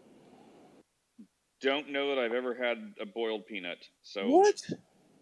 You've What? never been to Georgia? It's a You've thing. never It's a thing. on the side of the road with an old man with a five-gallon uh, drum of boiled peanuts. Oh, No, but here we Oh, have that same we have that same guy here with a five gallon uh, bucket of like uh, shrimp, and I also do Yeah. not stop. Yeah, because that's the five day old shrimp that they buy at the seafood place for pennies on the dollar and then go sell it as if it's fresh. And you Yeah, they open like- they open the cooler and it stinks so bad and you're like, Oh They like park by a river, but they really bought it like Publix, like when they're about to throw it out. you guys live in Florida. Why are y'all not cast netting? When I lived in Florida, it was always cast netting to get my own shrimp. I'm just not that Uh, motivated. It's really, I would really rather- cast netting. I would I would rather pay somebody to cast net for me and then just purchase the shrimp because I buy time with money at this point. Listen, that Yeah, dude in so. Georgia on the side of the road sold me an alligator corn chowder that was to die for. To this day, I've never had anything quite that tasty. Did you die? And this is like this is like the tenth time she's brought up this alligator chowder, so I'm oh. not Oh, good. I'm I'm fully convinced she loves this chowder more than maybe one of her children. Each one should be fully convinced in their own mind. Yeah, it was amazing. I wish if I could find that guy again, I would eat that every day.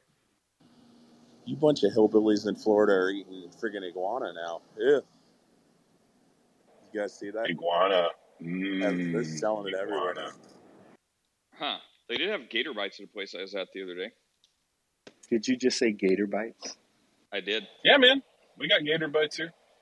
One of my clients is a big uh, wings restaurant chain, and uh, they sell gator. I like. They're telling me all about like where you get gator, and I'm just like, seriously, like, and it's, It's like kinda- it's not what you would expect. It's literally It's- like they buy gator from rednecks. It's kind of like a, a mix between like chicken and scallops, Yep. like the texture.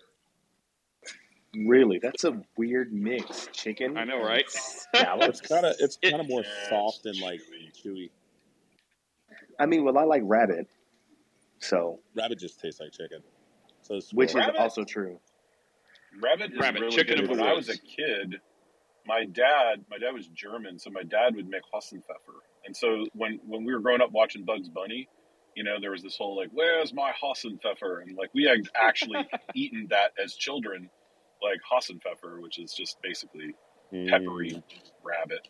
Brunschwager. Mm. Ooh, I love Braunschweiger. I just my son and I just had Braunschweiger sandwiches not like two now we're just ago, making man. up words.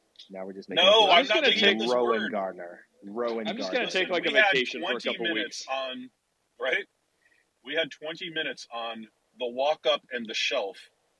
If anybody's been to the Caribbean, um, I worked in the Caribbean for like two months, and so this was a thing. So I learned about all about this. I also learned about under the counter, uh, lots of stuff. Anyway, uh, scorpion, um, scorpion booze. That's another thing in the Caribbean. Um, but yeah, so we talked about that for 20 minutes. Maybe we can talk about German culture. And then, They've always then, been a then comforting people and can really people. call me a Nazi. It's going to be good times. That guy eats Braunschweiger. He must be a Nazi. Sauerkraut. Well, if the Schnagendorfer fits. It's so Schnitzel. easy to make up fake German words. Rosenfrager. No, you guys ever see that? Uh, what's that movie? It's the movie um, Rookie of the Year. You ever see that? I have seen it. I don't really that. remember it. Yeah, it's the little kid who's like falls Yeah. on his arm and, and like he, He starts pitching for the yeah yeah. But his name is Rowengartner. But the names that the coach comes up with, calling him by his wrong the wrong last name, are hilarious. So it's like Rosenfarter, Ruin Blagger, you know, Burpin Bladder. It's like it's hilarious. Anyway, This is like the Benedict Cumberbatch joke, where it's like all of that. Everyone just made up a million names for Benedict Cumberbatch because they couldn't. Right? Yeah. Probably, Have you ever yeah. seen that, uh, Marquise? This is this is near and dear to your heart. Have you seen that Key and Peele, where the dude rolls in from the the urban school to like the the white bread school, and he's trying to pronounce the kids' names? I It's have so seen good. that. Yeah, but A. Aaron. The Hey, where's substitute teacher. Yeah. That's that's the that's the uh, the That's a classic. teacher. So I got a question about the Bible, Nate. Oh, thank you. Ah, really? What is Come that? on. Hey, Jesus loves food, but he also likes questions about the Bible. So, uh, no, okay. I got a question on this. So, Book, in chapter, and verse. okay, in Hanukkah, uh, there was a tradition that in, in the rabbinic or se- fer- Second Temple Judaism, there was a practice of washing the hands because the Jews thought that there was sin upon your hands, and that when you wash your hands, you're absolving your hands of the sin, and that if you were to touch the bread, the sin would go on to the bread, and then when you would ingest the bread, it would defile you with from within because they believe sin was like a germ on your hands. So that's why they had like the ceremony, uh, the ritual, ritualistic uh, hand washing. And uh, my question is, when Jesus says, "Whatever goes into the body that defiles you, uh, it's what comes from the heart." Uh, he was uh, in that reference referencing to the halakhic uh, law about uh, washing your hands and doing the prayer to clean your cleanse your hands. But then there's also a second verse where I can't remember the exact chapter and verse, but uh, the the apostles are walking with Christ and they actually ask him when they're walking away, and uh, it's from another perspective. And he says, "What did you mean?" And he says, "Anything that goes within uh, that you ingest, that goes uh, that you eat, you just in in essence excrete out or poop out." And uh, my question about that is about like food laws and stuff. If we're absolved from food laws like pork and shellfish and stuff, does that then because those food laws also included not eating human flesh, drinking blood, and also not uh, strangling animals to kill them? Does that absolve that, or do you think that guy that that wasn't actually part of the law that absolved, and that uh, and in essence things like pork and shellfish because they're you know disgusting? Do you think we're okay on eating this I got a Bible verse for this, Nate. That is a pretty long question. I know, Uh, but it, it's, It's detailed. it's That's why. oh, what what what what what the, the name is Nate. It's Nate. Just so you guys are clear. The name of what? the hand, ritual hand washing. Oh, um, so Feckle had a Bible verse, um, but the let's see, what was the thing I actually wanted to say? I'm thinking about like fake made up name German names. Um, anyways, are you thinking about like Acts 15? How it said, like it specifically says, like four things. It's like don't eat food offered to demons and don't drink blood. Um, and then a couple of things unrelated to food, and it says you'll do well. So I'd say like you know drinking the drinking of blood is definitely prohibited. Um, but as far as I, I don't know if it's like a funny thing, like can we technically is human flesh outlawed? I don't know if that's where it was going, but Well, I, yeah, I don't that know. was in Who- the that was in the Old Testament about not So eating who- human flesh. What's that? Yeah, the Old That Testament verse says is why the Jehovah's Witnesses don't get blood transfusion. Because I think that like says don't my, consume blood, right? well, Don't yeah, the the Old Testament says not to consume blood, not to consume animal. Uh, h- uh, what is it? Uh, blood, human flesh, and then it also uh says not to strangle animals. That's why you have like kosher laws on like uh, how to kill animals fast and painless.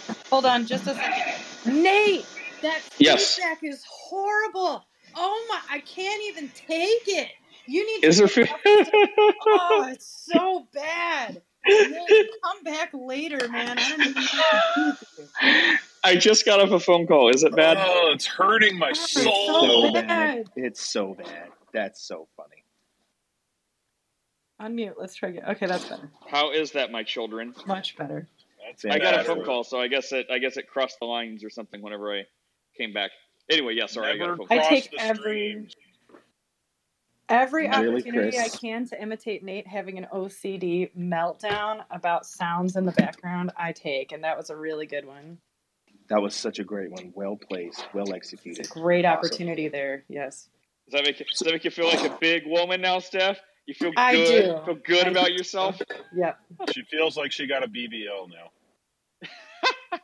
See, Nate, the treatment for those kinds of OCD meltdowns is called exposure and relapse prevention. So the idea is that you don't complain when other people have feedback and your tolerance will increase. But wait, I want to complain because it's annoying. Like I don't want if I have feedback, I don't want to like bother you guys. So I was happy to leave and come back and try to fix it. So like if Mhm. someone's trying to talk, like people listening to this don't want to sound like they're in a wind tunnel or like a jet engine's going off. Like they want to have clear clear lines of communication. So that's not OCD. That's just like being a normal human being. Like that's I don't want to watch. people say about compulsive hand washing too. You know, Well, well, I don't really do that. I mean, if my hands are dirty, they're dirty. But I mean, uh, like I don't want to how watch often a does TV that show happen to you, Nate? Which How happens to be whenever I get my hands dirty. 85 times a day. Okay. And just for anyone listening, I, I have OCD. I'm not making fun of you guys. I'm, this is me. I'm making fun of me. Okay. did I'm anyone answer the food question before we Uh, talk about no, my your No. feedback was so No. horrible. We couldn't. Ah, Oh my god. Yeah, the god. Old so Testament just gives a whole list of foods that things that you're not supposed to eat. And Yeah, so you can eat is, anything you want. Go crazy. Yeah, so I was just you, you already took my uh, you already took my Bible verse. It was Acts 15. They, they specifically outline the stuff that So, sort of makes it over to the New Testament from the Old concerning that. And and here's the thing: is that when we look at the serious answer for Mark seven, the, the passage you're talking about is in Mark seven. So when we're looking at the ceremonial law, there is an overlap between the ceremonial law and the moral law in some places. And so theologians will differ on exactly where those overlaps are. Um, but for the most part, most people will agree that things like drinking blood and you know eating human flesh are going to be covered not just by the ceremonial law but the moral law. The point of the cer- and we were talking about this this morning actually in a different room um, that the point of the ceremonial law was to keep for himself a peculiar people. It literally says this in the scripture um, that for the line of the Messiah to come, that God wanted to keep for himself a peculiar people. And this is what the ceremonial law's purpose was, was to separate the children of Israel from all other cultures around them. And so they would have weird laws like you can't mix two different fabrics. Well, is it is it in in and of itself inherently sinful to mix two fabrics? No, of course not. It was not understood as that. It was understood as this is specific to keep you separate from the other cultures around you. The prohibitions on pork and shellfish, etc., were also additionally to keep the children of Israel separated from the cultures around them. When the New Testament occurs and you have the incarnation and then the preservation of the line of David is no longer necessary because it ends in Christ, then the ceremonial law passes away or is fulfilled with Christ. Pass away is a bad term, but it's fulfilled with Christ. So Christ fulfills the ceremonial law in that he is the ultimate expression of the separation between God and man. And so when we look at why we do not have the ceremonial law today and why Peter had his vision in Acts chapter 10, which some people get crazy about, um, and why the Gentiles were allowed into the church, et cetera, et cetera.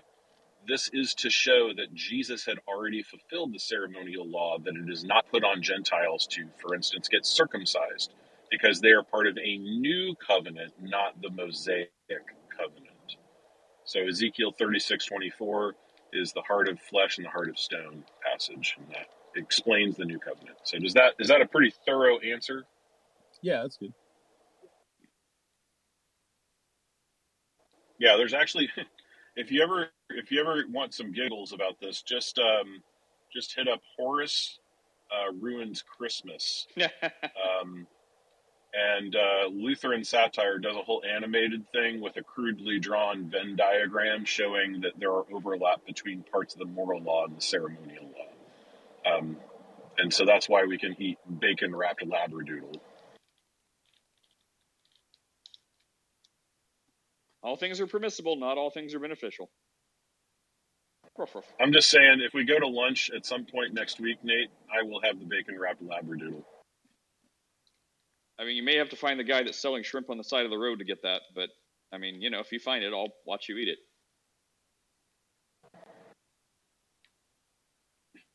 Welcome, D. Oh, D peace out.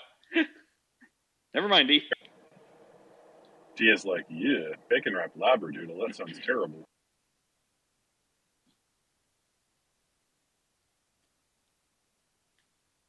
Hello, sheep. What's up, sheep? Wait, are you saying labradoodle? Like yes, like a dog. Okay. Yes, that's the that's the joke. But That joke. Okay. I can't. I could never eat a dog. I would have to be really, really, really, really, really starving before I'd eat a dog. I feel like that's that's just what I couldn't eat a dog or a horse. Like I could eat almost any other animal, but not those two. Yeah, know, I have, think- you ever, have you ever thought about pork and shellfish? How they eat feces and other rotting corpses?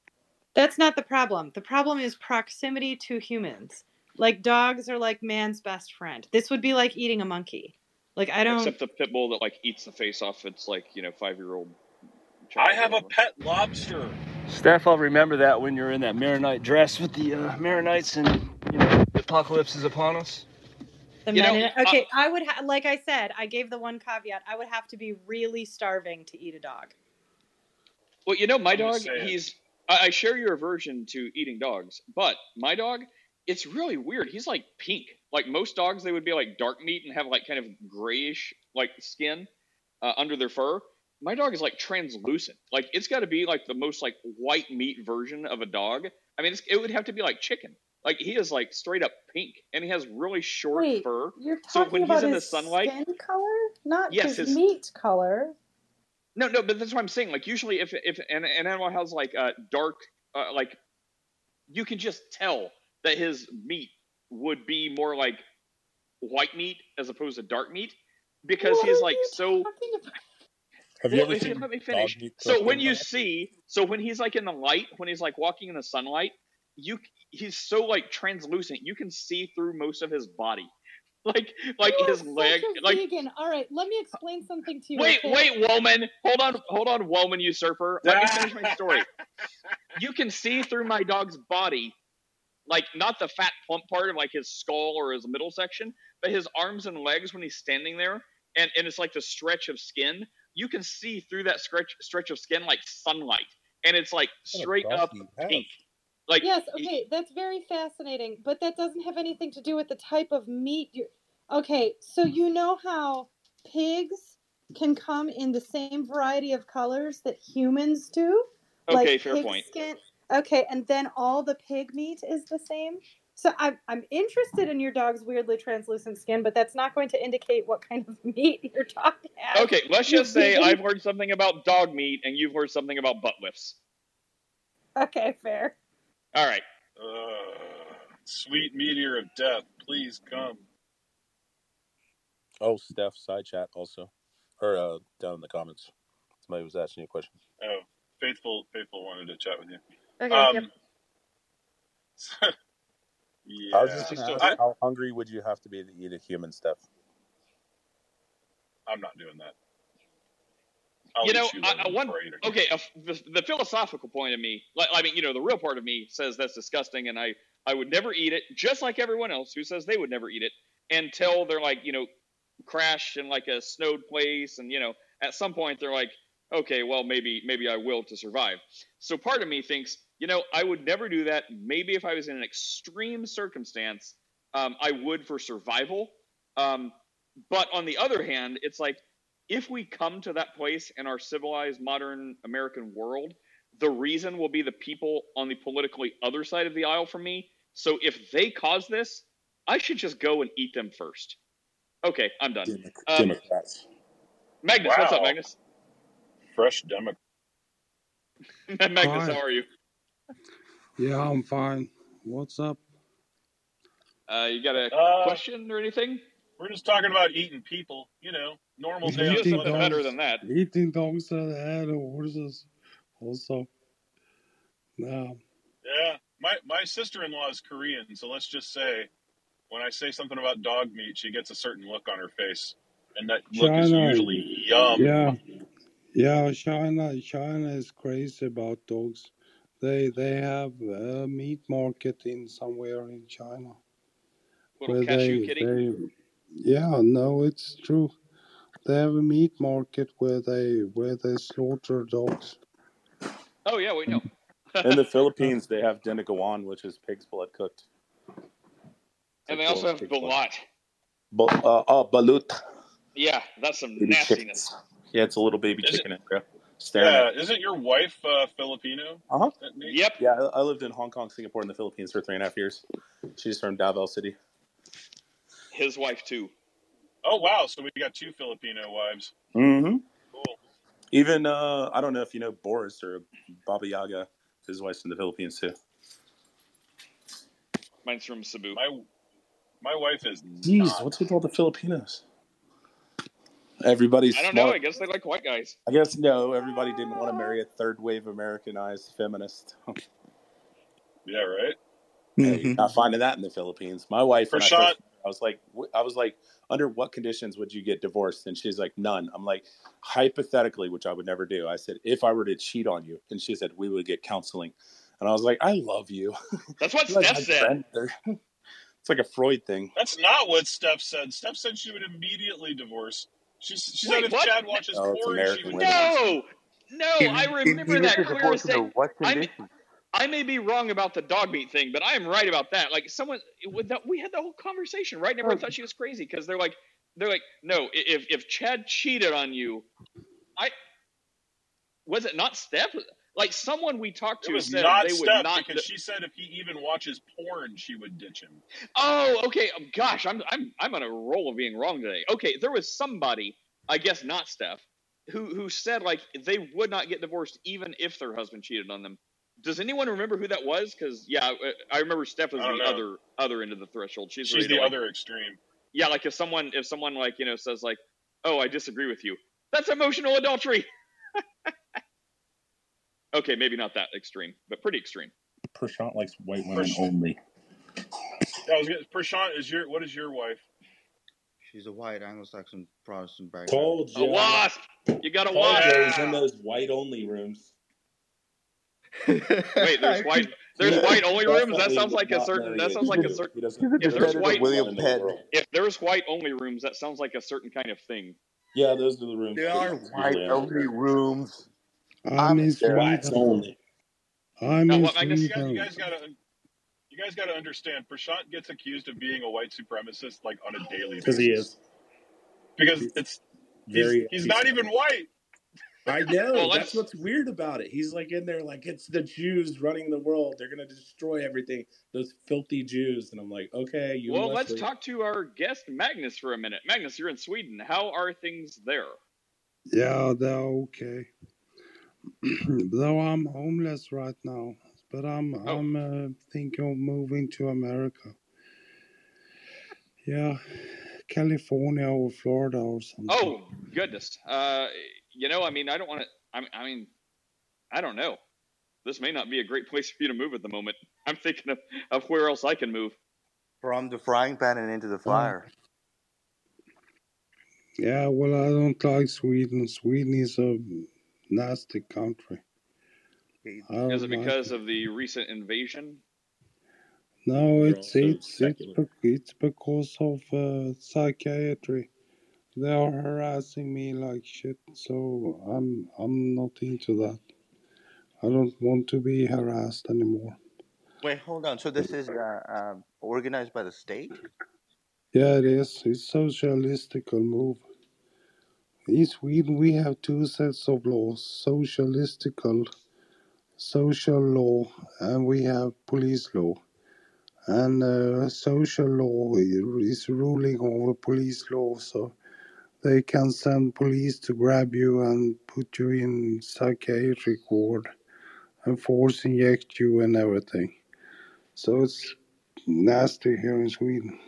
That's Well, horrible. that does not sound Yeah, the Nordic and Scandinavian countries are disgusting. They hate Christians with a passion. I mean, talk to any person from Scandinavia. I mean, you'll find a it's so. few, but What's in general, they just they hate they, Yeah. they everything that's out, religious. out, uh, un, unacknowledge and yet completely openly practice eugenics, essentially. That has happened Yeah. there. Yeah. And uh, It's in very disgusting. Sweden, we we in Sweden, it's it's much an atheistical country. It's not ma- many Christians here, so it's a nasty country, you know. Well, I don't recommend States is not anybody to come different. here. The United States is not much different. I mean, you we could perhaps there was a time when this was a um, quote unquote Christian nation, and I'm very glad for the laws that we have on the books. But there's a Yeah, world difference between American policy and American practice. yeah. And um, I've heard about these abortion laws. Uh, it's uh, Roe. What's it called? Roe v. Wade. Yep. Yeah, yeah. be, however, It, it it was good that they turned down the the law of, of abortion, so so it's not ruling over everybody. So it's good that in in America there there are options. It's you know you you can adopt away your kid if you want to get if you don't want the kid you can adopt it away instead of killing it.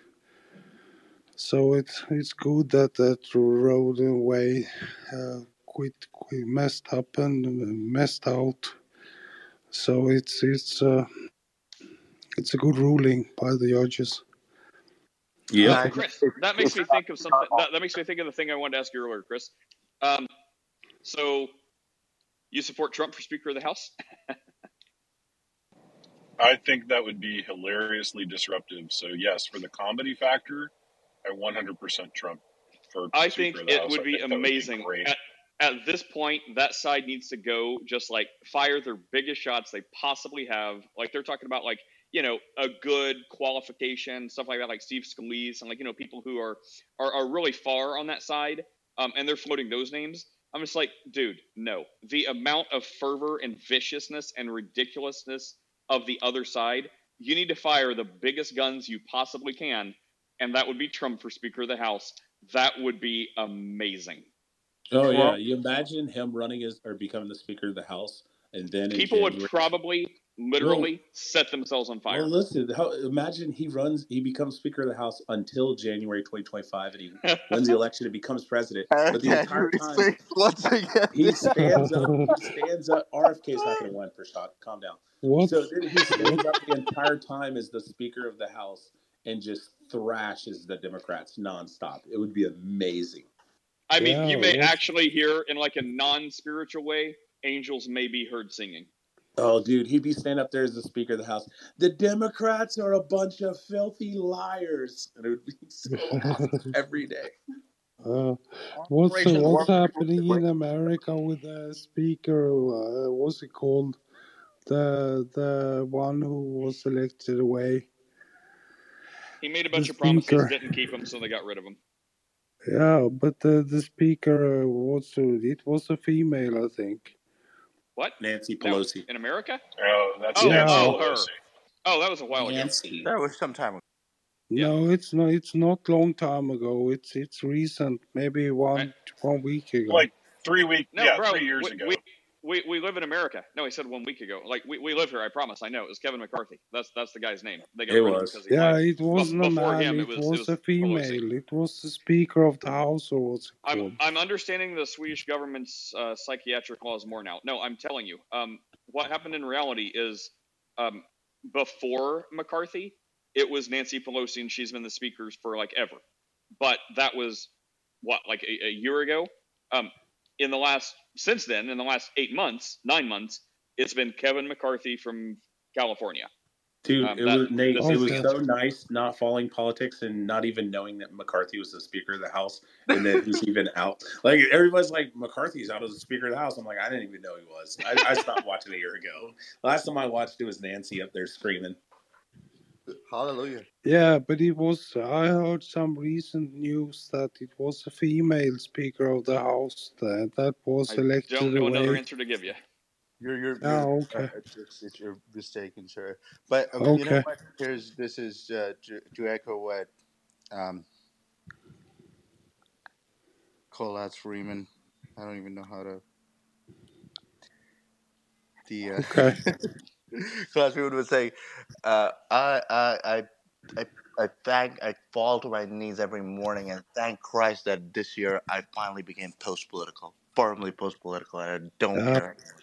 Well, politics is a mess. They Steve Ben-Nun, you know, the dude with the Israeli News Live, he he said that they're playing both sides.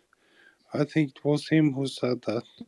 Yeah, That- I mean, I'd like not to care, except unfortunately, that's what's like us not caring at this time is what's going to lead to me like literally having to eat my neighbors. yeah, it's gonna be a lack of food, I think. And then comes the the wormwood, what's a meteorite or what, whatever. That's gonna mess up the the pollute the environment or what's it called. So there would be a lack of food, I think. And now they're like poisoning our water. Like, did, did anyone see that, Jim? Yeah. It was like uh, the some lady from the World Economic Forum um, was saying how Mhm. like enough people don't understand or care about climate change. Uh, but she's like, so now we're going to start doing stuff to the water because everyone understands you need water, even a child. Like, wow. Hey Nate, Well, they've been, I? they've, they've been adding hydrofluorosilicic acid to the tap water for decades now. I have Yeah, a apparently it's gonna question get to worse the than that. expert Yes. on on the panel here. So, Prashant, do you know when these nanite, these graphene nanites are going to become active, and we're like all going to die from the FEMA alert? Come on, man. Um, and I'm nuts, but I'm not that nuts. Um, that being said, yes, there. I don't know when the actual neural dust program is going to come into effect, and I don't think it's going to be the FEMA that, that activates them. the amount of people who are like legitimately freaking out over that and like talking Oh, about yeah. like how they're going to get Mhm. like Faraday cages to protect them from the phones, and they're like they're like going fishing and like leaving their phone at home and going Oh, like thirty miles away. It was it was They- literally came and went, just 15 seconds. That was all. I was actually at work, which was what was interesting was on my phone, on all of my phones, right? I got the alert, and all the TVs, the smart TVs at work, the the alert was there, but not on my work computer. No, It it's was- only supposed to be radios, TVs, and phones.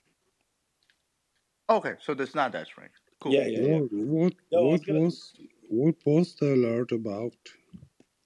That was just a test. It was a test. And It was a whatever test. Oh. whatever covert stuff So they Nate, did. check this out, right? Uh, these these bunch of nutcases in the other room were like, "Listen, put your cell phone in your microwave. It's a Faraday cage." And then I just looked it up. Literally took three seconds to Google it and found out that your phone receives frequencies of uh, two point uh, two point four gigahertz, and that the microwave only protects up to two point one gigahertz. And I'm like, that's not going to work. It literally says in there the only way you could do that is with a commercial grade uh, microwave, which is up to like four gigahertz. So like everybody's throwing their stuff in their microwave for no reason whatsoever. I told him I said Man, the only way just- you can get away from this is go find a cave and hide underground and leave all your cell phones and stuff away from you.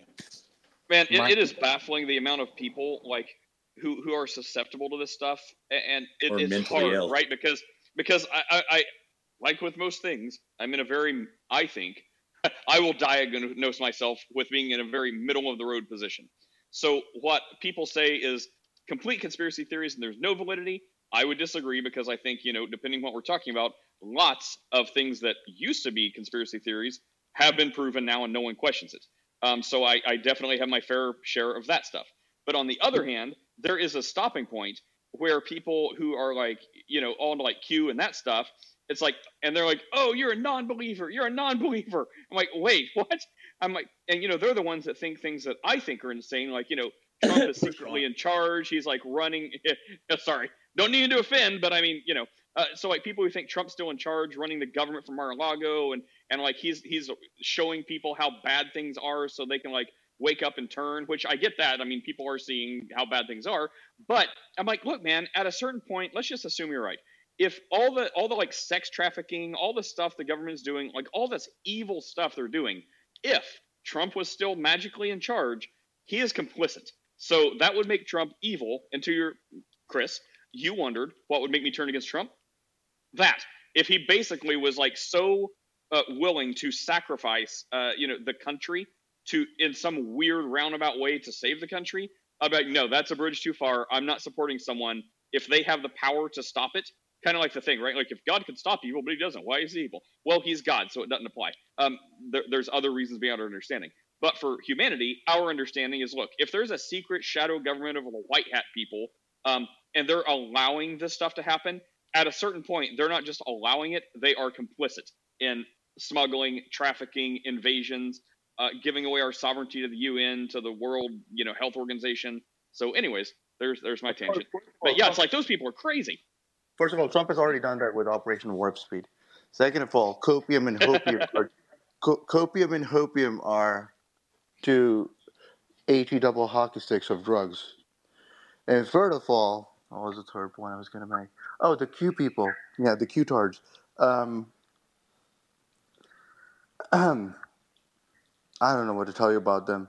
Uh, you, you guys remember the X Files, right? I think it was season two or something. I, I never saw it. I know what it is, but I never saw it. Fantastic series. It's just, it's just, a, it's just an amazing TV show. But um, not that I, I, I would, not that I'm recommending that you watch it uh, because the, the TV sends you all those signals and stuff, and and I'm just uh, there's, a, there's a scene, there's a scene in which Scully tells Mulder, If I put my head Yeah. in a microwave, she's she's consoling him because he's really frustrated because he hit a bunch of roadblocks in his investigation, and she says, "Yeah, Mulder, here's the thing: the truth is out there, but so are lies. But so are lies." Hey, can I Mm. just say I The really truth hope is out when there. Trump becomes president that he makes RFK in charge of the janitorial position at the White House. you know, Well, find all the I- needles. I I don't um like I I am super skeptical of RFK, but still I would love it if it was him and Trump on a ticket. Like Oh, I, I, I like the guy. He just stands zero chance whatsoever, ever. I mean I Like, I'm not really like oh Trump didn't stand a chance, but like RFK literally is like when people say Jeb Bush was going to win or something. Jeb. I, I remember believe, that the I, exclamation point Jeb.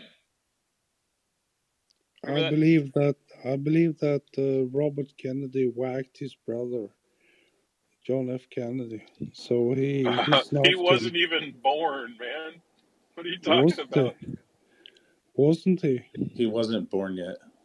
Okay. I think we have a talk about time. RFK Jr. or Oh, someone oh, Sweden and their health care. I think we have a time warp thing happening. Uh, well, uh, Man- so so Robert. Robert Kennedy wasn't uh, born when when John The F. one that we're was killed. talking about was not born. RFK, Robert Kennedy, the the Attorney General of the United States under his brother JFK, definitely was born and definitely did not have his brother whacked. He had no reason to do that. Okay. Wasn't RFK whacked also? Yeah, he RFK was killed by Sirhan Mhm. Sirhan, and I've been to the actual physical spot where he was shot by Sirhan Sirhan. It is uh, in one of my gallery art pieces. So, yeah. There are there are lots of conspiracy theories about the killing of John F. Kennedy and so on. He seemed to be a good guy. Is John F. Kennedy.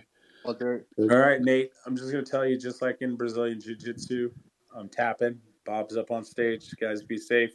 I can't do this today. We'll see. We'll see, Bob. I, I I let you up here, Bob, because we're talking you. about we're because we're talking about some crazy crap anyway. So I figured, Bob, Might as well. yes, let's, let's, let's have a go at this one.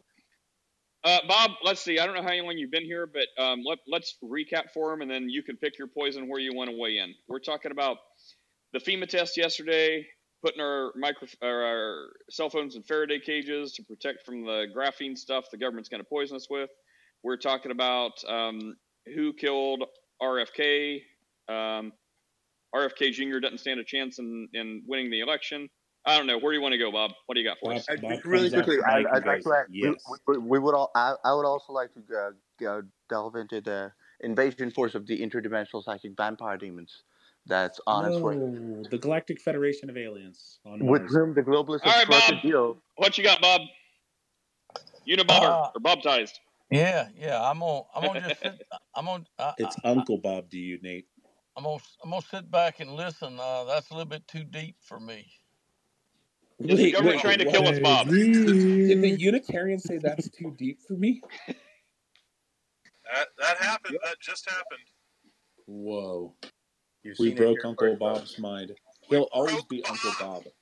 I can't, I can't get involved with pol, get involved with politics. That's not, not a good thing to get involved in. Man, now Bob is spitting wisdom. What are we gonna do? Everybody's got a crazy uncle. Just go fishing. Hey, Uncle Sam is as crazy as Uncle can get. Uncle Sam's the bad kind of uncle, the kind that you tell when he goes to jail. That's Uncle Sam is the kind of uncle you hide under the in the closet during Thanksgiving. Yeah. Hey, so if I started selling phone Faraday cages, do you think I could make a good good bit of Oh money yeah, of course, on Clubhouse. Prashant's got a lot of friends that would line up to buy those. Bro, Prashant, you wanna you wanna go into business with me? We'll make Faraday cages. Of course, he's Indian. He would love to do a business deal with you. I heard. that. right after I get my Slurpee from 7-Eleven. This Is Gujarati? I would love to do a deal. Don't worry, don't worry. I'll sum up my hotel and my gas stations. Very, Dude, I very, you guys very are droll. friends. We're all Very friends here, right? Hilarious. Prashant's trying to wash that brown blood out of his uh, his line and Yeah, we're trying to of read the brown away, bro. Come on, let me, let me, just, let me just have at it. He'll be like the um. He'll be like the the white Hebrew Israelite prophet. That's like white as the driven snow, yet he's like one of their high priests somehow. Nate, Uh, in Chris, one or two I- more generations, Prashant will be able to love his grandkids. Oh my gosh. Wow.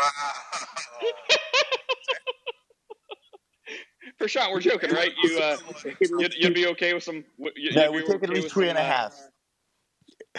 We take at least three and a half. I'm just trying to clarify real quick, Prashant. Um, are you are you cool with like brown baby brown uh, gra- grandkids, or um, would they need to be a little little lighter shade on the pigment scale? They've got to be a little. Come on. Well, all this effort expended in nothing. I didn't really get an answer. He reminds me of that skit with the Chappelle show, and they're like, "Do you know you're black?" Yeah, He's I'm, Clayton I'm, Bixby? the, I'm the I'm, I'm the brown Clayton Bigsby. He's like, yeah, you're like Uncle Uncle Ruckus when he gets his DNA test. Oh my God, I got Yeah, reverse. I'm I'm, genetic one- I'm delivery." 102 percent brown with a two percent margin of error. Well, Chris, someone was saying, uh, uh, I don't know how they, they verified this or if they did, but apparently uh, Michael Bloomberg, that's his name, right? Michael Bloomberg, the former mayor, uh, he wears suits that are like Faraday suits. So like they're like woven with like copper threads and stuff like that. Huh? Who said that? I don't know. Probably I don't someone know, but it's Prashant me listens to. it's giving me more and more business ideas. I'm gonna you, you guys are gonna check back in with me in like a year, and I'm gonna be a multi-millionaire from selling Faraday cages to idiots. Well, I just want to know the guy down in Colombia that makes the bulletproof suits, where they take like a 357, and the guy's wearing like literally, a, you know, a, a long sleeve T-shirt, and they shoot him in the stomach, and the guy's like, I didn't even really feel that. Like, why is That's that a not good a idea. mass-produced thing everywhere? What I know, be- right? What would be the Mormon uh, market uh, demand for Far- the, the magical underwear that they have, except that it, there's a Faraday cage version of it? See, this is why I have Indian business partners. So, yes, let's do that. So, Prashant, we got a whole nother set. We're going to sell the magic underwear that's a Faraday cage.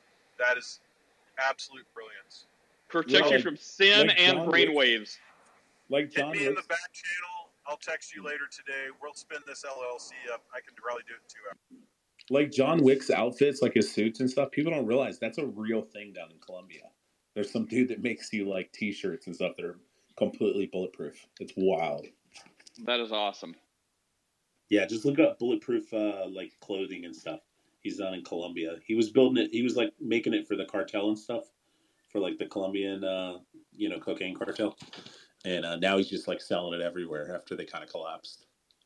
But like, I just want to go into Walmart and buy like a bulletproof T-shirt.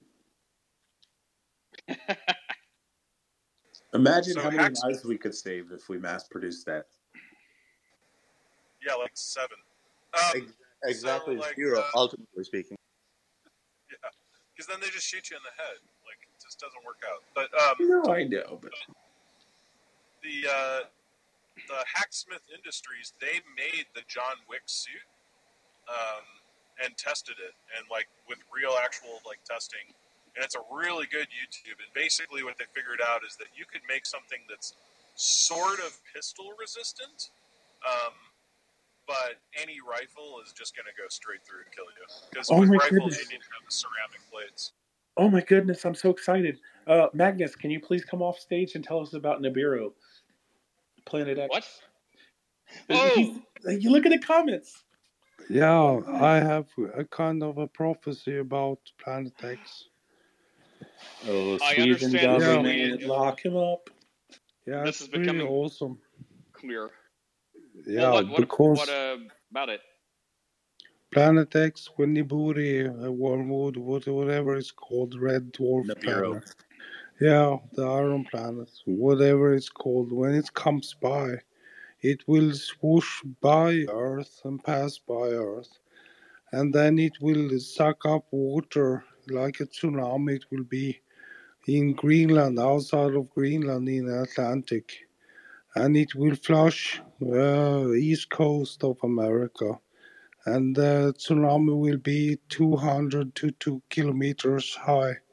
So uh, it, it will be devastating for America's east coast. And uh, Norway will be hit, and Portugal also, I think. When should this happen? And uh, when when Planet X comes by, well, yeah. Like they've that? been saying for the past 20 years. It's never happened. it, it will come sooner bec- because uh, Steve Ben-Nun has been speaking of Planet X and it's changing speed. It's coming faster and slower. It's changing speed, so no one knows when it comes.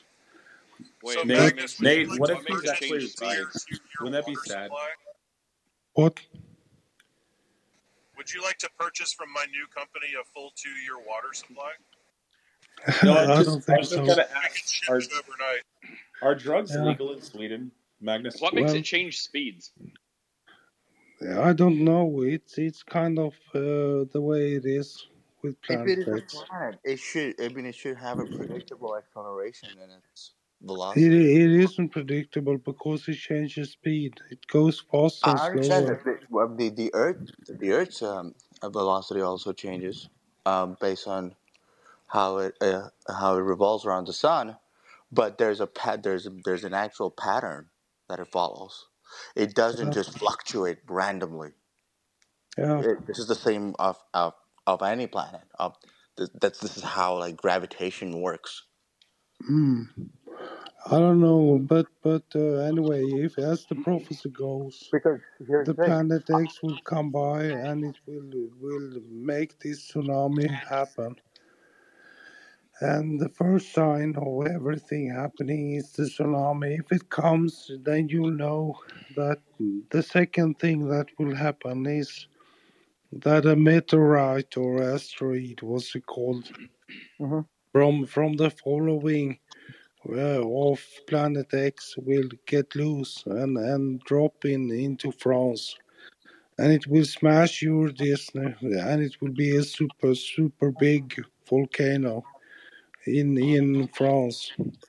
and the euro will fall because it will be such devastating earthquakes and stuff all up to England and and to Germany and here in Sweden we will have a boom from from the it will shake in the windows here in Sweden.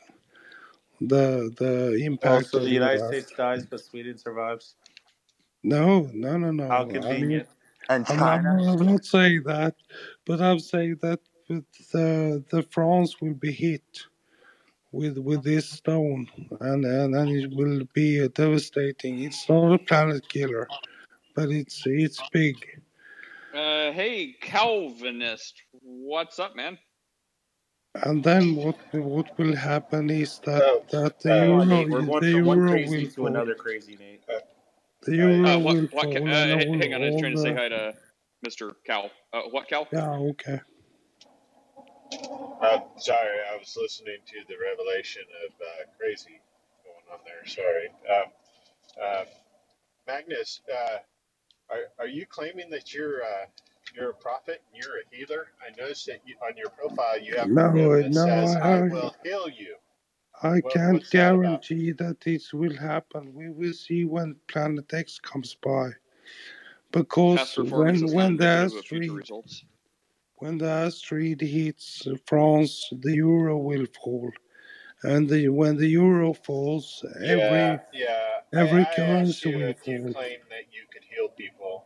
Um, Hey, Magnus, I, can we feed you poison and find out if you're really a prophet? I'm no I'm no prophet. I can't I can't say so. But I'm I'm having this vision. I've had had it a couple of years ago. Almost like a prophecy. Uh, but yeah, I'm, Or I'm a kind of. But, but I can't yeah. guarantee it will happen. Uh, Magnus, are you Christian? Do you claim to be a Christian? I mean, uh, Yeah, are I'm you Christian. you're Christian? Excellent. Yeah. What uh, what is the gospel? The gospel is well, you gotta have faith in Jesus to get saved. And when you have faith in Jesus and trust Him, then you'll get saved.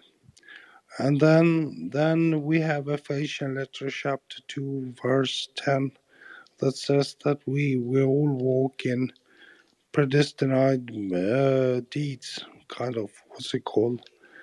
I'm not good at English like that. It's church English, but but it's it's uh, we are we are meant to do Christian stuff in our Christian lives, but uh, as it says in Ephesians letter chapter two verse ten, and it's it's uh, that's kind of the Christian way of life, and you should be baptized also. It's good, adult baptism. Okay, so we have to have faith. Faith in what exactly? Faith in Jesus and the Bible.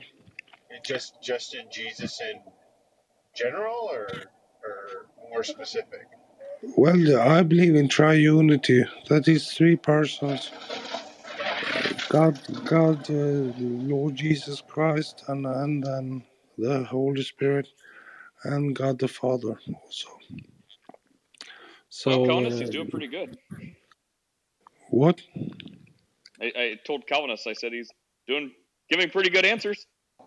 Yeah, he's Uh, getting pretty good answers. Uh, now my question would be: Is where are you lining up? Where does your Christian faith, where does the revelation from God line up with this prophecy that you're giving about Planet X?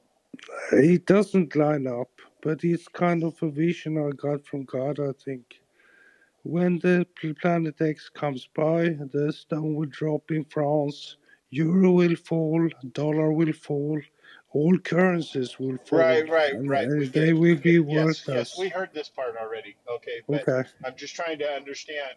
So we have we have the end times in Scripture where Christ John writes about the end times in Revelations, right? So how Yeah. is that going to line up with uh, all the water being sucked off the earth and all all these other things, right? Like like Um, what is more cataclysmic to you? Is it Planet X doing a drive by, well, or is it the actual apocalypse Well, uh, I don't, I don't think we are we are getting close to the the day yet to come the the Lord's day. We are not there yet, but it, will be part of all this that will happen. Do you know what? It's 2023 now. It's seven years until 2030. So these seven years will be mm, much possible. The seven years that's spoken of in, in Daniel and, and all this, the seventeenth week. So so it's coming around. Yeah, that's up. not talking about. That's not. That's not describing what you're describing No, I know, I know it's a Yeah. different thing. Right. Uh, Okay. but I, I can't I can't verify this prophecy I got. It's just that it will change the world in, in severe ways when the planet X comes by and all this starts Right. Well, you're aware. You're aware here that we're supposed to. You're supposed to be checking this by Scripture, right? Yeah, test all the spirits, right? And if, Yeah, and either either it's from God or it's not, yeah. right? So so what what in the Scripture has led you to believe that you received this from God? Well, uh, I I um I have somewhat connection with God, and He answers me when I always, but He answers me when when I ask things, and um, and uh, it's a way I have with God. So so, but I haven't verified this with Him. This the prophecy kind of that I had received, but it's very possible that that. Uh, Planet X will come by soon, very soon, because right. it, I, I it has been. My my question was was how did you how did you check to see check the Scripture to see if this prophecy was from God or wasn't from God? I haven't verified it with scripture. It, it, Okay, it is it is a prophecy I received, I understand it's a maybe prophecy you received, but not all not all things that are received are from God. You realize that, yeah right? yeah Right. So that's why we're to go to Scripture to test these things, right? And so far, yeah. what you're describing is going against what the Scripture tells us will happen. Well, it's spoken about uh, a rock that will drop and, and make Earth poisonous. It's it's uh, I don't know how to relay rel relate this Relate. this yeah to to uh, get this in in line with scripture. Well, I, I think uh, why don't we put this on the back burner and give us something else to talk about, Cal? yeah Uh, Cal. Oh, hey, sorry. Uh, I, do you have another name? I don't. I don't know if you uh, you sound familiar, but have we I talked? I have. I many don't your. names. Yes, I have many. Oh wow, like names. like Satan, one of them. Uh, I'm good. Uh, no, that's all I wanted. I just kind of heard the the prophecy. I just wanted to make sure this guy was a believer in Christ and that he's checking uh, he's checking things by Scripture. You know, I'm yes, glad that he was I, I able to kind of give us some uh, gospel and and you know that was it. But and carry I'm. I'm Appreciate yeah it. uh, God bless everyone. yeah yeah, and I I'm got I'm something, for. One second, and and I'm I'm hopeful for that. And you, you know, some of the uh, conversation previously was, you know, he's from Sweden, and I think was dealing with some mental health issues and things like that. So, you know, little context. But um, yeah, you did good, Cal. I appreciate the line of questioning. Um, random, what's up, random? Yeah, because it got brought up, I'm actually really curious. Uh, can there be prophecy that does not come from God? I would want. I, absolutely. I, I want to say on a. Uh, my first answer is I want to say no, but then my more conversational answer is I would like you to define what we mean by prophecy, and uh, talk about what not from God means. Well, God God says in the Well, to the scripture question. that yeah the God God says in scripture that we should test the spirits. So that there there's a meaning with testing the spirits. So And also, if if if a man is a true prophet, his prophesying will go through true. So so that's the way how to decide if a man is a prophet. Uh, well, random, yeah. Since you asked, um, how would you be defining prophecy? Like telling the future and stuff like that? Yeah, I mean, generally speaking, I guess I define it as uh, accurately foretelling the future. Yeah, I I, I do not believe so because I believe God is the only one that knows the future. Um, that being said, I think you know between like the theistic world we believe in that there are you know demons and things like that, like lying spirits. Um, not that these entities would know the future, but they're pretty smart. And they've been around a long time. Um, so that's like history repeats itself, right? So, or even if you don't go for spirit stuff, if you just believe in the natural world only, you could say that there are people, like, you know, like people, motivational speakers, or, you know, like different types of like um, hypnotists or something like that, who have a well enough handle on human psych- psyche that they could do something that you would call, oh, well, that seems like a prophecy. And oh my gosh, it came true. But that doesn't mean they know the future either. So I would say Sure, I, I, totally think there are people that could make a quote prophecy um, without having legitimate knowledge of the future, but they would know enough to like you know properly predict things. Like we predicted earlier that this world is you know we may have to actually end up eating our neighbors. I sure hope not. I hope that's mostly a joke. But for example, uh, if that comes true and people are so you know uh, uh poverty stricken and you know this world is so crazy that there are people who turn to cannibals, does that mean I am a prophet because I gave a prophecy that's true? No, it means I just saw the way this thing was headed, so I called it like I saw it. Um, so that's what I think. So if it's not from God, um, I think that's one of the other explanations that you would still see some sort of future telling of an event coming true uh, without actually knowing the future event. So what you're saying is you would probably define prophecy as something different. Yeah, Uh, well, well, yeah. well, well, uh, if you see Ezekiel and uh, what they called Isaiah and, and all these prophets, we can see how the, how they uh, prophesied in, in the Bible and see their way to to acknowledge today prophets prophets. Yeah, and I, and I um, yeah, and I would say like also in different Christian circles, ask them to define that because there's a lot of um, you know you've probably heard it year round enough. Um, there's a lot of discussion back and forth about you know does God give is there prophets are there prophets today? Like the office of a prophet versus an individual prophet. And does someone give prophecy like in the Old Testament scripture? Or is that what people would call like you know a word of knowledge or something different? So there's just in in christian circles there's lots of debate about that. But i am of the mind that uh, no. So if God like you know wants to, I don't know, tell someone like, hey, this guy's having a bad day, you should go talk to this person. You like feel compelled like you know that you should go talk to this person or you know offer them encouragement. I think that's fine, and I think God can do that. That's just fine. I mean, you from your completely naturalistic state would say it's like maybe you get you arrive at that um, compulsion by intuition or just having a, a sense or a vibe of what's going on in the person's life. Um, so I think that's fine. But to say a prophecy, like you know, when people were predicting uh, Trump would be president um, this last term when he was not, I would say no, that's not from God. That's from what, wherever other place they get that. Um, or if people predict the date of the rapture, um, not to mention that that contradicts the Bible. But yeah, so like prophecies like that, I don't believe that's a thing. I believe when we had the last of the apostles, uh, you know, the Bible is closed. All the prophecies we've got uh, are in Revelation.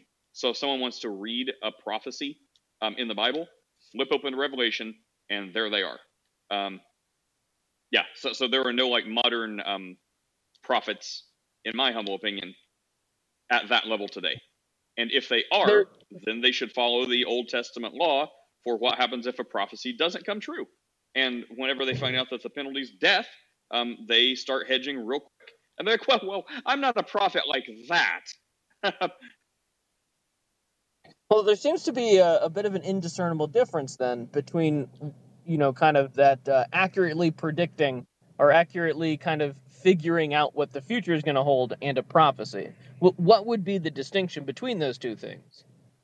if God says something to a person and says, "Go tell this to all all the people," um, and then when it Right, comes but true, but it's not like we can it's not like we can verify that. oh God right, right, right, that. yeah, yeah, I totally get that, and, and that. But from my So perspective, so so there is that- an well, well, indiscernible difference essentially. Right, but from my perspective, that's irrelevant because there are no people who God is giving prophecies like that today anyway. So it's irrelevant. So, so from my perspective, that would not be God. So if someone says, you know, the uh, the I don't know, uh, some of the Revelation prophecies when it says it's going to happen but it doesn't give a time, they'll say this prophecy in Revelation will be fulfilled, like the the rivers will run with blood or the moon will turn dark or whatever. Will happen on January sixteenth, twenty twenty four. Um, God told me this is a prophecy. Thus says the Lord. Like that's not going to happen. Like, and if someone says that, my opinion is they are not getting that from God. They're getting it from any number of the indiscernible things that you're talking about. Um, so yeah, I mean, if someone wants to be a prophet today, like capital P prophet, the closest they're going to get is just reading out loud the book of Revelation because it has prophecies that are unfulfilled that we believe will be fulfilled. So if someone wants to call themselves a prophet today, just read Revelation. Amen. Nate, you dirty, Nate, you dirty cessationist Calvinist, you. I give up, Chris. So, Nate, Call would what you you want. say Just So- buy me dinner. So Someone said Nate. from what from what I'm hearing from you, the Yeah, discernible difference is people making prophecy because according to your theology, no one will be making prophecy. Correct. Uh, Saint, you what, what's up, Saint? Yeah. So you you don't think that God can talk to to us today to warn warn other believers? Is that true? So like God can speak to us and be like, warn these people, you know, they have twelve months to repent or so and so. You don't believe No. that God? Uh, okay, yeah. So there's two things. One, uh, no, I, to to that specific scenario, I don't think that's going to happen. It's just like Lazarus, right? When when Lazarus says, "Hey, you know, will you will you go tell my family? Will you go tell my friends? Will you go tell my people?" And and there's like, no, they had their chance. They have the prophets. They have all the scriptures, just like you do. They don't need anything else. So I, I that's my surprisingly biblical response to that. Um, I believe that no, um, there's not going to be like a hey, you have this much time to repent. No, you have a church on every corner, just like everyone else does. You have the prophets, you have the scriptures, you have the Bible. Uh, so I, I personally, explicitly, uh, do not believe What- that scenario. But like what I talked about, like the word of knowledge or something. What something scripture like would you use? the Lazarus, say the that parable ended? of Lazarus. I, He literally Oh, to just say- gave you one. well, well, yeah. To make that point, I would use the parable or, or the, the the story of Lazarus i- and, and the hell um, for the scriptures that say the like prophets, like the office of prophets and stuff like that, ended. Um, that's a larger discussion. But before I do that, and it sounds like Chris is talking again. But before I do that, um, I don't know if you're here when I talked about like the other gifts or like you know words of knowledge or whatever other terms people will say. So I do believe, you know, the Holy Spirit can prompt someone or convict someone to, to go like, you know, give encouragement or, uh, you know, read the news, right? Like, I see you're, I see you're down. I see this is going wrong with you. Um, you know, consider this, consider these. And, you know, a, a very, um, someone who wants to sound very spiritual would say this is a word from the Lord or a word of knowledge. Someone who believes that very thing is still possible, like maybe Chris, would say, hey, this is just Christian encouragement. Um, so I believe in that. And then if you want to be, you know, very spiritual sounding, you'll call it like some would call it a prophecy. Um, other people would call it words of knowledge or, you know, a conviction from the Holy Spirit to tell them this. Or perhaps Chris, um, who believes some part of that, would say, hey, bro, I'm just giving you Christian encouragement. That's all that is. Um, Chris, uh, do you want to? So, so God Same thing, can Chris. so, so God can give you knowledge to speak to like a small group of people, but never to like a city or a nation who that would never. Well, no, the number of people I, is just, irrelevant. I don't. Uh, in, what you? I, Well, I you just said that you just- could warn No, No, warn. you, you, as the author of my comment, I'm telling you that's not the way it's intended. No, I'm, I'm not saying warn. I'm not saying give personal revelation like God told me this to tell you um, for, for something like that, like a pro- anything you would call a prophecy. I'm saying like it could be put on someone's heart to basically do probably what an atheist could do. Like if they look around and observe the world around them, they'll think, "Oh, wow, that group of people or that city or you know, if that government keeps doing the things they're doing, it's going to be very bad." I mean, it, it's nothing but I believe Christians, you know, have the Holy Spirit living with them, and you know, there is a spiritual component to it. Um, so in no way is that God saying, "Thus says the Lord, warn these people to do this or to stop this or else." Um, I don't believe that's a thing. But with natural wisdom or spiritual wisdom, you can look and say, "This guy is, you know, addicted to drugs or addicted to something else." And it's like, "Hey, I'm warning you before God. You need to stop this." You, you get what I'm saying? Not that God said stop this or else. It's just like if God's like hands off, I'm not part of this conversation. You, in your own wisdom, would be like, hey, look, man, I'm warning you as a totally independent person. If you keep doing this, it's going to be bad. You need to change your ways. Get what I'm saying? So some people would like to say that's a prophecy or a word from God. Other people would say that's common sense or spiritual discernment. Um, hope that helps. I don't know another way to explain it. So then he doesn't speak. Like, so if you're a messenger out on the street, you believe God won't ever um, speak to you directly about the person you're having a conversation with. Is that Correct. true? God doesn't whisper. There's a really good book about this saint. It's written by Jim Osman. It's called God Doesn't Whisper. And this nonsense that people think that God is directly giving them direct revelation today. If God were giving you direct revelation today, that would make you an apostle or a prophet on par with the 12 or on par with Daniel or with Ezekiel or Isaiah. God is done writing his word. Just like Nate said, they have the apostles and the prophets. What more warning do they need? So this idea I that never brought up writing another book in the Bible, but I no, but, believe but 100% well, you would be 100% that wrong God because speaks, scriptures to you individually 100%. Yeah, no, that's not true because the Bible says that all scripture is God breathed, okay, and it is sufficient for teaching, rebuking, and training in righteousness. That has nothing to do about, I never said God's going to write another book. Hey, hang on, wait, wait, wait, hang on. Let me jump. Let me jump in here real quick. Uh, Chris, you are a little hard to hear. I don't know if you're connected to your BMW's crappy audio again, but you are a little staticky. But Saint, yeah, that's that's the, Saint. That that's the thing. So even though you didn't say that means you need to write their stuff in the Bible, that's the case Chris is making. That if they truly were, like God was truly speaking to them in the way He did in the Bible, um, that means it would be at the level where it needs to be written down. So so that's the different. That's what you guys are saying. You're kind of talking past each other. So I you're never, saying no. I think I, I I never Saint, said, I'm saying God can like speak to me personally throughout the day, I, I know. And Chris not is saying telling me, God, write this in a book. Saint, I you have to hear me. There's no other way to explain this. I, I'm certain the explanation is in what we're saying. You just have to hear it. You are not saying that. But what Chris is saying is if God speaks to you totally private, totally to you, just the way you describe it, right? So Chris is saying if God speaks to you the way you just described, that is worthy of being written down and added to the Bible. So since you don't believe that, the, the conclusion is God doesn't do that. Because God, if God did do that, whether you want to write it down or not, it is so important because it's from the mouth of God that it would need to be written down in the Bible. Nate, if hang, hang on real if quick. I, I just want to hang on. I, I just want to see if we're getting any closer to an understanding. Uh, Saint, did that help? You don't got to believe it, but did that help explain what he was saying? No, yeah. So you you believe 100% God can't speak to anybody today personally.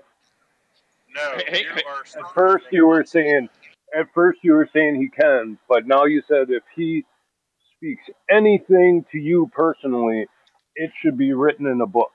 Is that I'm saying that's I, I- I'm saying that's what Chris is saying. I have a little more threshold for that because I I you know would make allowance for Oh, you, you know like perhaps yeah, word of knowledge. We haven't really talked about that much, but I was interpreting Chris. I was channeling my inner Chris. I have a little bit more of a threshold for that stuff. But for example, if I drive by and I see a homeless person, uh, if I drive down the road, like in the city I used to live, there was homeless people everywhere. And sometimes I would drive by and, you know, and I would think, or I'd say a little prayer. I'm like, you know, God, I'm, you know, I want to be generous, right? Um, am I supposed to, you know, should I should I stop? Should I offer to pray with this person? Should I offer to give this person money? Should I offer to, you know, should I just not offer and go to McDonald's and, you know, get something extra and drop it by for them on the way back, right? So it's like sometimes I would feel like, well, you know, um, this person, you know, give them five bucks, and I, and I would just have a sense that they're not going to go buy drugs with it. They'll probably buy food. I don't know. Was that to- was that God telling me that? Was that totally my natural thought process? Um, No, did I I, subconsciously? only. hang, hang on. think. Did, did did I su- did I did I subconsciously um, uh, pick something up by the way they looked or the way their their clothes were or or something like that? Um, and I'm thinking it's God when it's really me. I leave a very wide open berth to all of that stuff. So is one of those possibilities the Holy Spirit could have been kind of like compelling me, like, oh man, give that guy give that guy food, don't give him cash. Sure, I think that's a possibility. I also would not say that's prophecy that re- needs to be written down. So prophecy, and, and see, it's in the description, so it's in the definition. So I, I hope I define that well. And Chris may be may disagree with me, but I believe that's possible that the Holy Spirit can lead you and kind of you know give you convictions in certain ways. Uh, that would also not constitute a prophetic message from God. Good morning. So, like bless me. I'll give you a Good morning, Tippy. Hey, um, I just, uh, I just want to say we should be testing the spirits. Um, so you know, you you should know if it's not from God. Uh, also Galatians one six through ten about you know adding to Scripture. Um, it, you, you, if anybody, it says, but if we or any angel from heaven preach another gospel, and this is where you should be testing the spirits. If it doesn't line up with Scripture, it's garbage. Um, it says, to you then what Exactly. what we have preached to you, let him be accursed. So you don't want to be preaching something outside of the gospel. That's it. Period. Uh, St. Amen. And yeah, the, like, That would, that and then is what I was going. the other way that we test the the other way that we test the spirits is, there's three ways, right? So is the person who is giving the message who's supposedly a prophet are they moral? Are they lining up with what was previously revealed by God? And um, is their particular revelation unique and new to the scripture? Those three things. And, you know, the, the last thing would also be, um, you know, does this message that we're getting not only line up with scripture, but and line up with the person's life, um, but does this particular message need to be said to increase the body of Christ? And what we get from the scriptures is what Nate is exactly saying is that every word that proceeds from the mouth of God is our food. And so, if every word that proceeds from the mouth of God, if you are getting a direct revelation from God, then if that is not given to the rest of the body of Christ, you are sinning because the rest of the body of Christ requires every word that proceeds out of the mouth of God. And so, if the implication is that we're getting new revelation not found in the scripture, that new revelation needs to be given to the body of Christ. This is the so point. to And what I'm trying to say, Yes, Saint. I can exact What? situations. So I was ministering to a homeless guy, and he told me he used to be in a he used to be an evangelist and share the gospel out on the streets. And my buddy was talking to him, and I was like, God, what happened to this guy? Oh, you know, I was just in conversation with God, and I heard it, it was because of a woman. And I thought it was kind of weird. You know, I heard ask him, and in my mind, I'm like, no.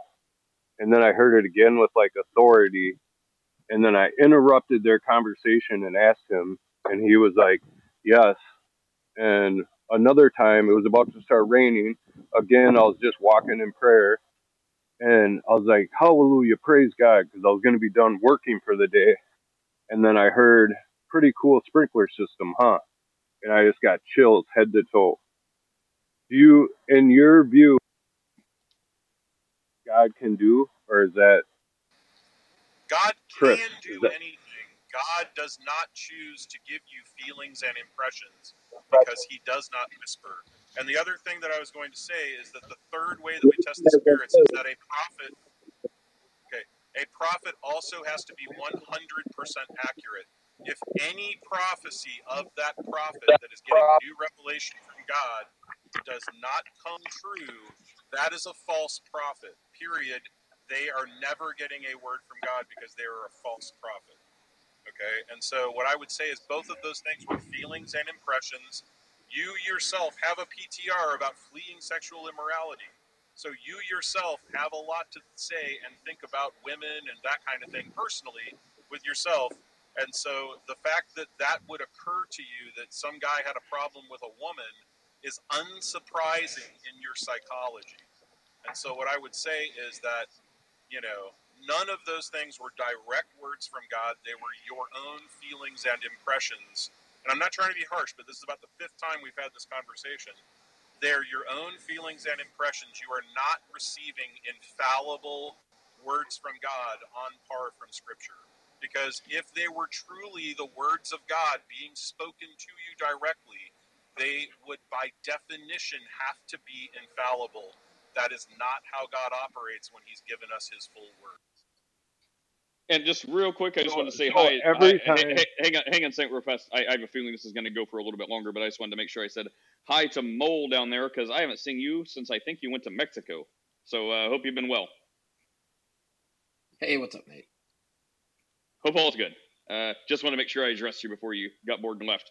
But uh, Saint, uh, back to you. I only have no, a few that, more minutes, but go ahead, Saint. I could see how Chris could think that way if it's never happened to him.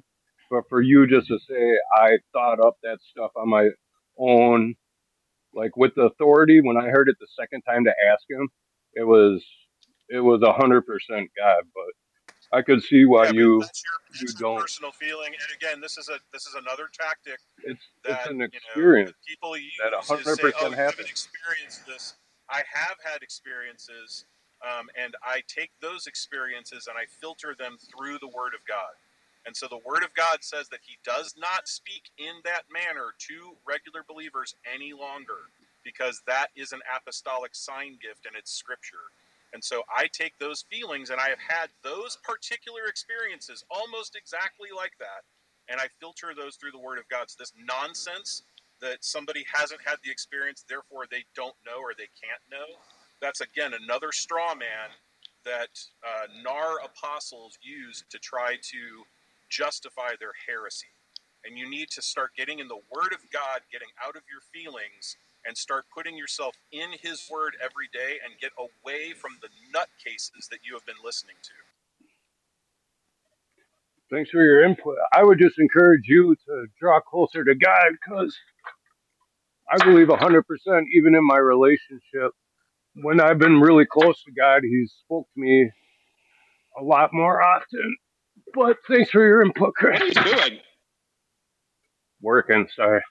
Oh, sounds like something else. Yeah, I, I'm not trying to. I'm not trying to be mean, Saint, but we keep having the same conversation. It keeps being the same straw man, and what I'm trying to tell you is like, you know, you don't get closer or further away from God. God is always either in your heart or not. It is a binary. Either He has given you a new heart, or He has not. And so there's no, No, such thing 100%. as Like you closer can. to God. So you don't you don't think that when you're really close to God, you're getting convicted over little things, and if you start to backslide, you don't believe that those those uh, corrections, those ways out to temptations, don't dissolve over time of you hardening your heart and I not agree with what you just said, but I think that's a different thing. What you just said, yeah, you your heart can get hard and things like that, and things can bother you more or less. I agree with that, but I think it's a different thing than what you're saying it is. So I agree, but And different category. Philippians four nine says, if we practice everything we saw Christ do and practice, if we practice and do those things, the God of peace will be with you. And in my walk with God, 100%, when I'm walking and practicing uh, obedience, I have way more peace.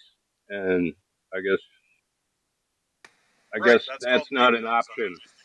That's Yeah, I, I It- get That's that. that's not an option.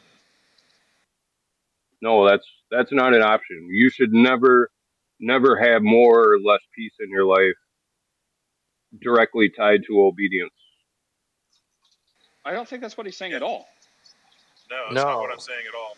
No, that's right. Hundred That's percent. not. not You don't think drawing near to God gives you what does Philippians four nine mean to you, Chris? It means being infilled with the Spirit. When you are reading His Word and you are in prayer, when you draw near to God, God draws near to you. This is being infilled No, with the Holy a, Spirit. This is just part of the redeemed heart. This is what will happen if you have a redeemed heart. This is where not do- a. where does it say a. read anywhere in there? So this is exactly what it says. Keep putting into practice all you learned and received from me, everything you heard from me and saw me doing. So keep putting into practice all those things. Then the God of peace will be with you. Where where is reading? you know? How do you know what Jesus and Paul said? You have to read it. They aren't around telling you stuff, man. Yeah, Like that's what? fine. Reading it doesn't do anything if you don't do it. Uh, Reading reading. reading Uh, doesn't the, do anything for you if you don't do it. And that scripture you addresses you that you hundred percent. believe again again you're believing in something called legalism. This is what the Pharisees taught, and what I'm trying to get through to you, and what I've been trying to get through to you for months now, is that you have this bald type of legalism that you think is getting you closer to God. And what I am attempting to tell you is that your heart has to be transformed. And I think, Saint, I truly believe you are a Christian. I think that you are caught up into some really serious legalism. And what I'm trying to do is to, to shake you from that and to teach you, like, look, the way that you draw near to God is you are in His Word daily. You are reading the Scripture daily. You are praying daily. And I I pray all the time. Like, you know, pray where you are. You know, it's not like you got to get out a cloth and go, lay, you know, sit on your knees or lay in front of your face. You can, I, you And can that's pray just a while you're one-sided combo to you. It's just No, one it's sided. not. You're It's not even not. No, no, no. Again, this is the this is always the dis, the the, asper, the the aspersions that you want to cast because you hate the word of God, and if you hate the word of god No, you said if God speaks back to you, it's gotta go into scripture. But now when I say, Oh, so it's a one sided conversation, oh no, no. I God speaks to me. of course God Like speaks what to are you you talking about? Yeah, exactly. God's. I I am oh, one hundred percent consistent. God So in your to time of prayer, it's always one sided. No, Your it is not your side of prayer. Yeah, so again, this is this is this is the straw men that people that Okay, are caught up in this restorationist NAR movement come up with, and they feel like that if they can't have Jesus the boyfriend with them all the time, that somehow they're not communing wow. This is nonsense. I can't believe you speak of God that way. That's I'm not the crazy. one who refu- refers to him this way. It is your camp that does. You just did. do is You get just you to Christ as a boyfriend. Have we crossed the line? just I think we may have Christ. crossed the. Yeah, Guys, let me that's help you. Let me help you. Saint. Okay, so Chris said you Yeah. hate the Bible. Saint, you said Chris is whatever you said about him. um, No, I didn't say the, the anything disrespectful well, the the what? Oh yeah, you, you were getting kind of angry and angry and a little heated. That that was the thing. Um, that Jesus is my boyfriend. We talked No, about that, and it was specifically like it, you know this side, and it sounds like you too are against all that nonsense. But we were talking like last week about how people trying to, I guess, um, focus on reverence and awe and feeling and empathy and like all these touchy feely things like start like considering G- like their love for God and Jesus like as, as like a, it, a creepily creepy creepy romantic like lover type way. And we were like objectively opposing that. But unfortunately it's the more kind of like charismatic pentecostal of which i have background in. So i mean you know but it's way way way far away from me chris. Um but it's like these worship songs that like make it sound like you know jesus is almost like their boyfriend. And it's like guys that's creepy. I know you're trying to like express your love for god but a creepy like romantic type way is not right so You and Chris are at least aligned on that. No one wants to say Jesus is their boyfriend. So congratulations, there's common ground. Go from there. Well, I just think everybody or people who have been on fire for God, just like totally passionate about obeying Him. They got, they're obeying the scriptures. I don't know a single Christian that doesn't say that they have more in those seasons in their life that they had more peace, that they could, they could feel God with them more, like the true spirit of the Holy Spirit. All those things are direct, all the fruits of the Spirit are directly tied to obedience in Christ. I never said anything about goofy feelings and stuff. Talking about the God being with me, His Spirit flowing through me, like that. That's good stuff. But you think you think that doing filthy rags is what enables the spirit to do that, and I'm trying to tell you that God is so holy and so other and so apart from us. There is no amount of good works that we are doing or obedience that we can do that is going to please Him in any way. That is why we No, need a the finished work of Christ. Here's a So, direct so the finished thing that I've been working on. So I've been working on honoring others above myself. And it was hard, like very hard, because I was selfish in many ways. But when I started breaking through and honestly honoring others, it felt way better than not doing it that way. That peace is straight up from God and it's from obedience. All right, let me give it one more shot and then I'm going to have to run. All right, so would it be fair to say, both of you putting on your generous hats, that, um, you know, we're all Christians, we all believe in Jesus, we're, we're all saved. So, Saint is saying he, he needs to really, you know, do good stuff, not do Not bad stuff, not, not, not, oh, well, except you. Um, and I think has to. I think I said athe- atheist. Anyways, okay. Anyways, the, the three people talking. Um, we're all saved. We all believe the same stuff about the resurrection of Jesus. So Saint believes he should not be sinning, uh, should definitely be doing the good stuff the Bible says, and that makes him feel like he has a closer walk with Christ. Um, it sounds like Saint is saying to Chris that uh, Chris is saying it's the same closeness to God no matter what, but I think something is getting lost in there. Chris, is it fair to say that if you, you know, don't do anything the Bible calls, calls sins and stuff like that, and you just generally speaking have a very clean, clear conscience, that, you know, you're fine. You can breathe a little easier. But if you started like doing all kinds of things the Bible calls sin, just like you know, chalk up like a bunch of them every single day, like you know, you're you're going to be in Tampa, you go to a strip club, you know, totally for the food, not for anything bad. Um, you, you know, you you I don't know, go, I don't know what you think about gambling, but go gamble, go like you know, punch homeless people, like you do some uh some sins. You may still say spiritually speaking, you are just the same as close to God, whether you do all good stuff or all bad stuff. But conscience speaking, you would say, well, well, yeah, I don't feel good about those things. I would definitely feel better uh, in general if I did not do those things. Is that fair to say? And then I think it sounds like Saint is attributing it to a closer walk with God, where you would say, no, my walk with God is the same, but of course I'm going to feel better if I don't sin versus if I do sin, but facts don't care about feelings. Is that some sort of fair way to say that? Sure, that's fair. If I'm rolling around in a bed of iniquity, you know, then yeah, like for sure, I am not, you know, um, going to have the peace of my salvation. This is what assurance is all about. So when we talk about assurance, when you are in your in the Word, when you're praying, when you're doing the things that you're supposed to be doing that are in keeping you filled with the Spirit, then yes, you are going to have that sense of assurance. You're going to have, you know, that overwhelming supernatural peace that the Bible speaks about. 100%. What I'm trying to get across is just by doing a list of stuff, of do's and don'ts, this is literally what the Pharisees were specializing in. And you would look at their life and be like, wow, they are abstaining from, you know, all of these things and doing all this stuff. And then Jesus calls them whitewashed tunes. And I think that where the disconnect is coming is that I'm trying to warn against a bald legalism that we just do stuff and God is going to be pleased with us. It is God, it is our heart that God is concerned with. That is what I am attempting to say. You have until the time I change the battery on my wife's watch that you my conscience will be clear about, and she will be happy if I do that.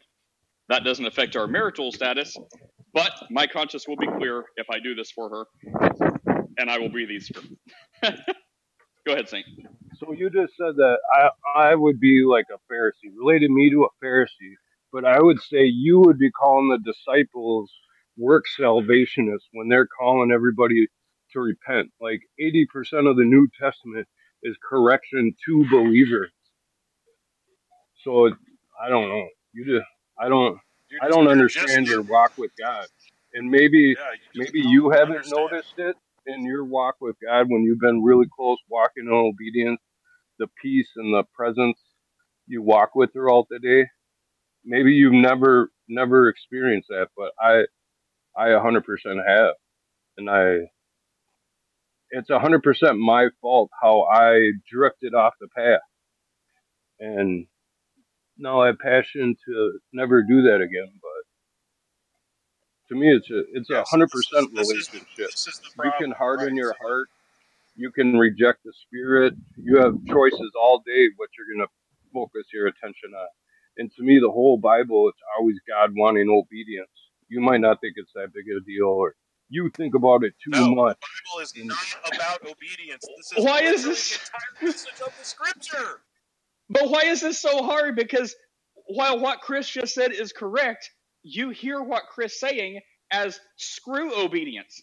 But that's not what Chris is saying. What Chris is saying is obedience doesn't matter for salvation and your walk with God. However, yes, also I, obey. I never brought up salvation. Never. It's always Okay, been well, whatever you guys have been God talking about for an hour. It's just like Chris Walking it's with not about God obedience, and and you say it drawing near to God, and He'll draw near to you. I never brought up salvation, trying to do Chris. works d- for salvation. Do you Never. disagree, uh, Chris? Do, do you want to draw far away from God? Do you want to lie in a bed of iniquity?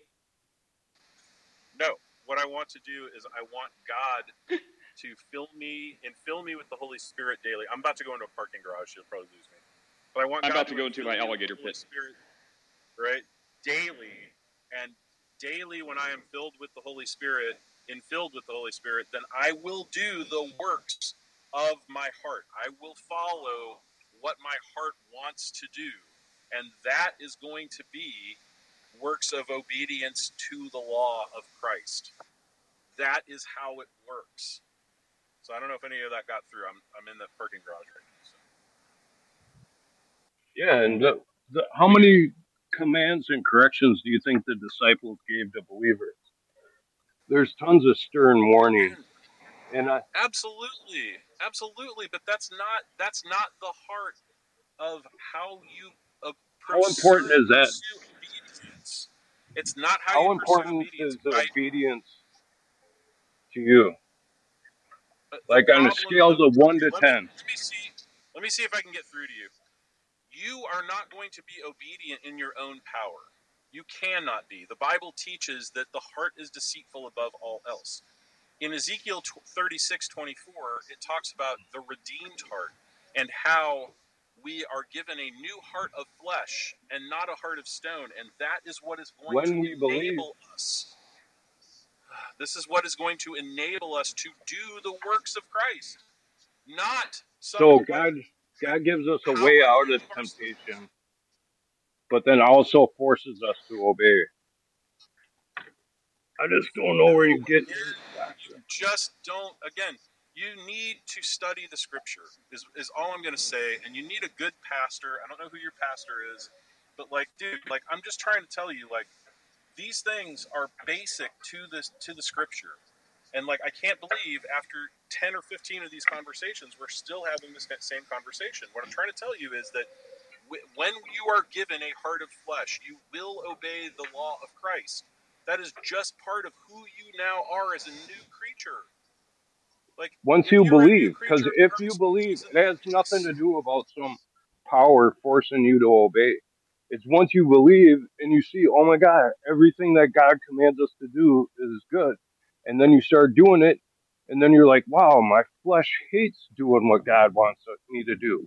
And you start training and you do it. If you think you're you can just kick back and oh, God will make me obedient when when I'm ready. You're it's you're gonna you're not gonna do this. not what I'm saying. What I am saying is that you're given a new heart of flesh. There is a struggle against the flesh, a la Romans 7. Romans 7 lays out what it is like to battle against the works of the flesh. And this is what the New Testament constantly is talking about and is constantly trying to get believers to understand.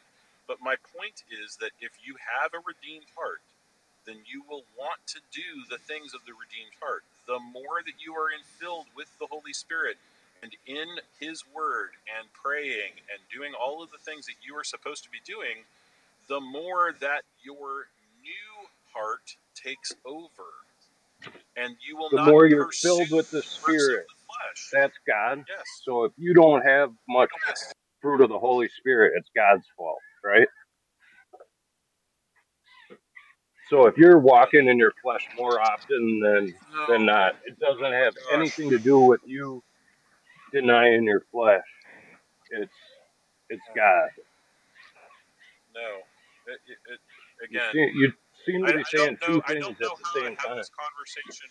Yeah, I don't know how to have this conversation with you. Like, what I'm trying to tell you is exactly what the scripture teaches. This is not controversial. This is what the scripture has taught for 2,000 years. Like, I'm just saying, maybe we have a few more conversations about it because I just don't think you're hearing. Well, I just heard you say we we start to walk in the Spirit the more we're filled with the Spirit. So I'm wondering, what is practically? Can you explain to me in your life what that looks like? Because to me, um, walking in the Spirit is directly tied to denying our flesh, like not being selfish, not destroying Right. apathy, You're destroying tying it. You're tying it to all of the things that you should not do. And that's exactly how the Pharisees pursued it. What I'm trying to tell you is that is not a proper Christian walk. A proper Christian walk is to bathe yourself in Christ and to be in Christ, in union with Christ. The more that we are in union with Christ, the less that we will pursue the works of the flesh. That is Pauline Explain that to me. theology in a Explain practically how do you do that every day? you read so for instance okay here practically i wake up in the morning i pick my phone up i read some news then on the way to taking my son to school we do the lsb daily reading it runs anywhere from 18 to 25 minutes so we listen to the entire scripture it's a it's scripture every single day then So i you, will you, eat the Word of God daily. That's good. Right. So then I pray with my son, I send him off to school, and then I'm contemplating the scriptures on my drive back for about 25 minutes. Okay? And so Meditating on the Word. That's good. and- Right. And so these are the practical things. Okay? Now, the days that I skip that or don't do that, yeah, they're a little more rougher days. Okay? But at the same time, it's not like if I skip a day, I'm going out and, you know, slitting the throats of homeless people because the redeemed heart is not going to allow you to do that. Yeah, so you just you directly tied it to what what I speak about. So you're practicing things in the book, but when when I say that, then you're like, no, you just need to be in Christ. And then when I ask you what are practical ways, you give more examples of obedience. Yeah, and maybe that's bridging the gap. Uh, you know, like when you ask me specifics, when I say read your word and be immersed in the scripture and be immersed in prayer, you know, those are specifics. That's union with Christ. That is the Christian life. And. I would I would say practice how the Bible tells you to think, like what not to think about. So if you start to get anxious, redirect your thinking. And it, so it's not just meditating on the word is part of it, but if you practice everything that he does, I guarantee you you'll be in a better place. And the more you what do it, the more better place you're going to be yeah, in. what I'm trying to tell you is I don't dwell on the stuff that I'm not supposed to do. What you're supposed to do is to dwell on Christ, not, you know, like when it says be transformed by the renewing of your mind. The renewing of your mind is not I need to renew my mind. The renewing of your mind is being immersed in the scriptures, being immersed in prayer, being immersed No in way. the Christian life, being immersed in community. You know, and and No those way. are the things that are going to renew your mind. So some things will. It has nothing to do with you actually thinking, but it has to do with obeying other parts of the Bible. That's how. So you don't worry about how you're thinking. You read your Bible. So you me obey other things. If you are if you are immersed in the scriptures, are you thinking about whatever, you know, being anxious? Well, if we No. could, if we could do that all day, that would be nice. But realistically, You we can. You just we you, all you got to do is be praying where you are. Pray always. Pray without ceasing. That is one of the commands Amen. of Scripture, man. So, so I mean, if you're praying without ceasing, are you saying that you're thinking lustful thoughts at that point? No. You know, it, but it is a battle with the flesh. It is Romans chapter seven. And what I'm trying to tell you is that if you're constantly thinking about the stuff you shouldn't be doing, instead of constantly thinking of union with Christ, it will lead to disaster. That is my that is my No, message I to would you. I would agree. I would agree, but it's it's more I think being open to God giving us correction throughout our day. So there's probably three thousand things I need to work on that I'm not doing well, but I believe hundred percent God personally has me working on the things He wants me to work on No, I think that through that's Him that's where we're that's where we're diverging is that you're looking at a series of behaviors that you think you need to work on as a person. I am saying that those series of behaviors will be automatically corrected if you do these simple other steps, which are be in the spirit, uh, be reading your scripture, and be meditating on the scripture and be. I'm saying You like said being all in of the those spirit, three things, you? little All right. things that you think you have to correct, will be automatically corrected by just doing it. So to Also wrap this up, because I have to go. Oh, Bob, man, you should have talked before now. You've been up here like 40 minutes. magically. Auto Hey. Okay, I'll auto. catch you tomorrow. Well, hang on. Let me let me just wrap this up. So, um, Saint, uh, have you noticed? Probably because you try to do it. Um, that when there would be things that are your weaknesses, and you're like, ah, don't do that, don't do that, don't do that, don't do that, and you're like staring out in a window, and it's like, don't do that, don't do that, don't do that. It's like the more you focus on it, even to say, I shouldn't do that, I need to not do that, I can't think about that, but I am. I'm looking at it. Don't do that, don't do that. You're still more inclined to end up doing that, even though you because you're focusing on it, right? Like out of sight, out of mind. So you wanted practicality? there you go. It's like the if you're staring at I don't know if you go to a beach and women are your problem, and there's like t- uh, you know left is no one. It's a desolate beach. Uh, right is tons of people in like thong bikinis, and you're just like, oh, don't go there, don't go there, don't do don't don't go there, and you're like thinking so much about don't go there. You're like, oh, gee, why did I just set up my tent right in the middle of them? I went right. Oops, shouldn't have done that. Versus you just go left, never think about it again, out of sight, out of mind. So, um, Saint, if women and internet things are your problem, what you can practically do is get a Covenant Eye subscription and email Chris your covenant accountability buddy. And if you sin, he will broadcast it to everyone on the internet. That will be a very good practical deterrent to keep your internet browser in check. Um, that would be the best practical advice I have. Sure. So Maybe we just do that for the way everybody. We all get. I'll pay I for everybody to get Covenant eyes. There you go. the way I conquered that that area in my life was I intentionally I confessed with other another brother every single time. And then I figured out where did I keep failing? Like how did I keep because you don't just slip into that. And Facebook I was opening the door with Facebook and that's how it would start. So then I eliminated that.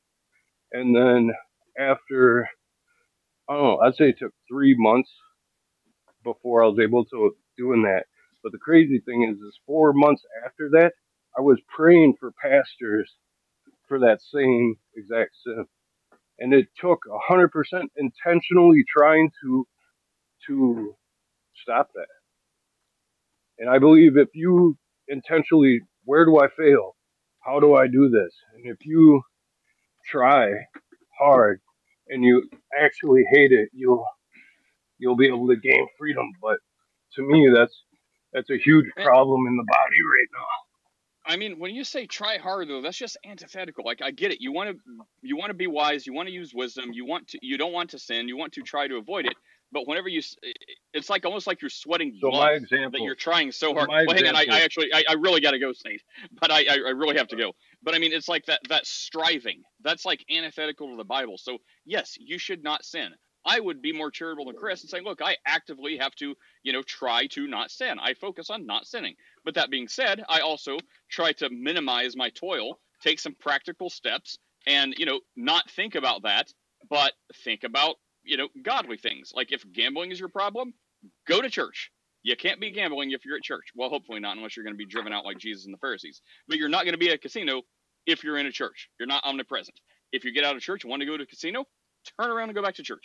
Uh, rinse and repeat as much as necessary. So by focusing on the good, it eliminates time in your life that you can think of the bad. If it's stuff inside your head, that's harder to do because you can still think about that if you're in a Bible study or if you're reading the Bible or if you're at church. So that's where I think take practical steps to just limit your limit your exposure to things that make you think those thoughts. Cut off the internet, cut off electricity. I don't know, move to the woods.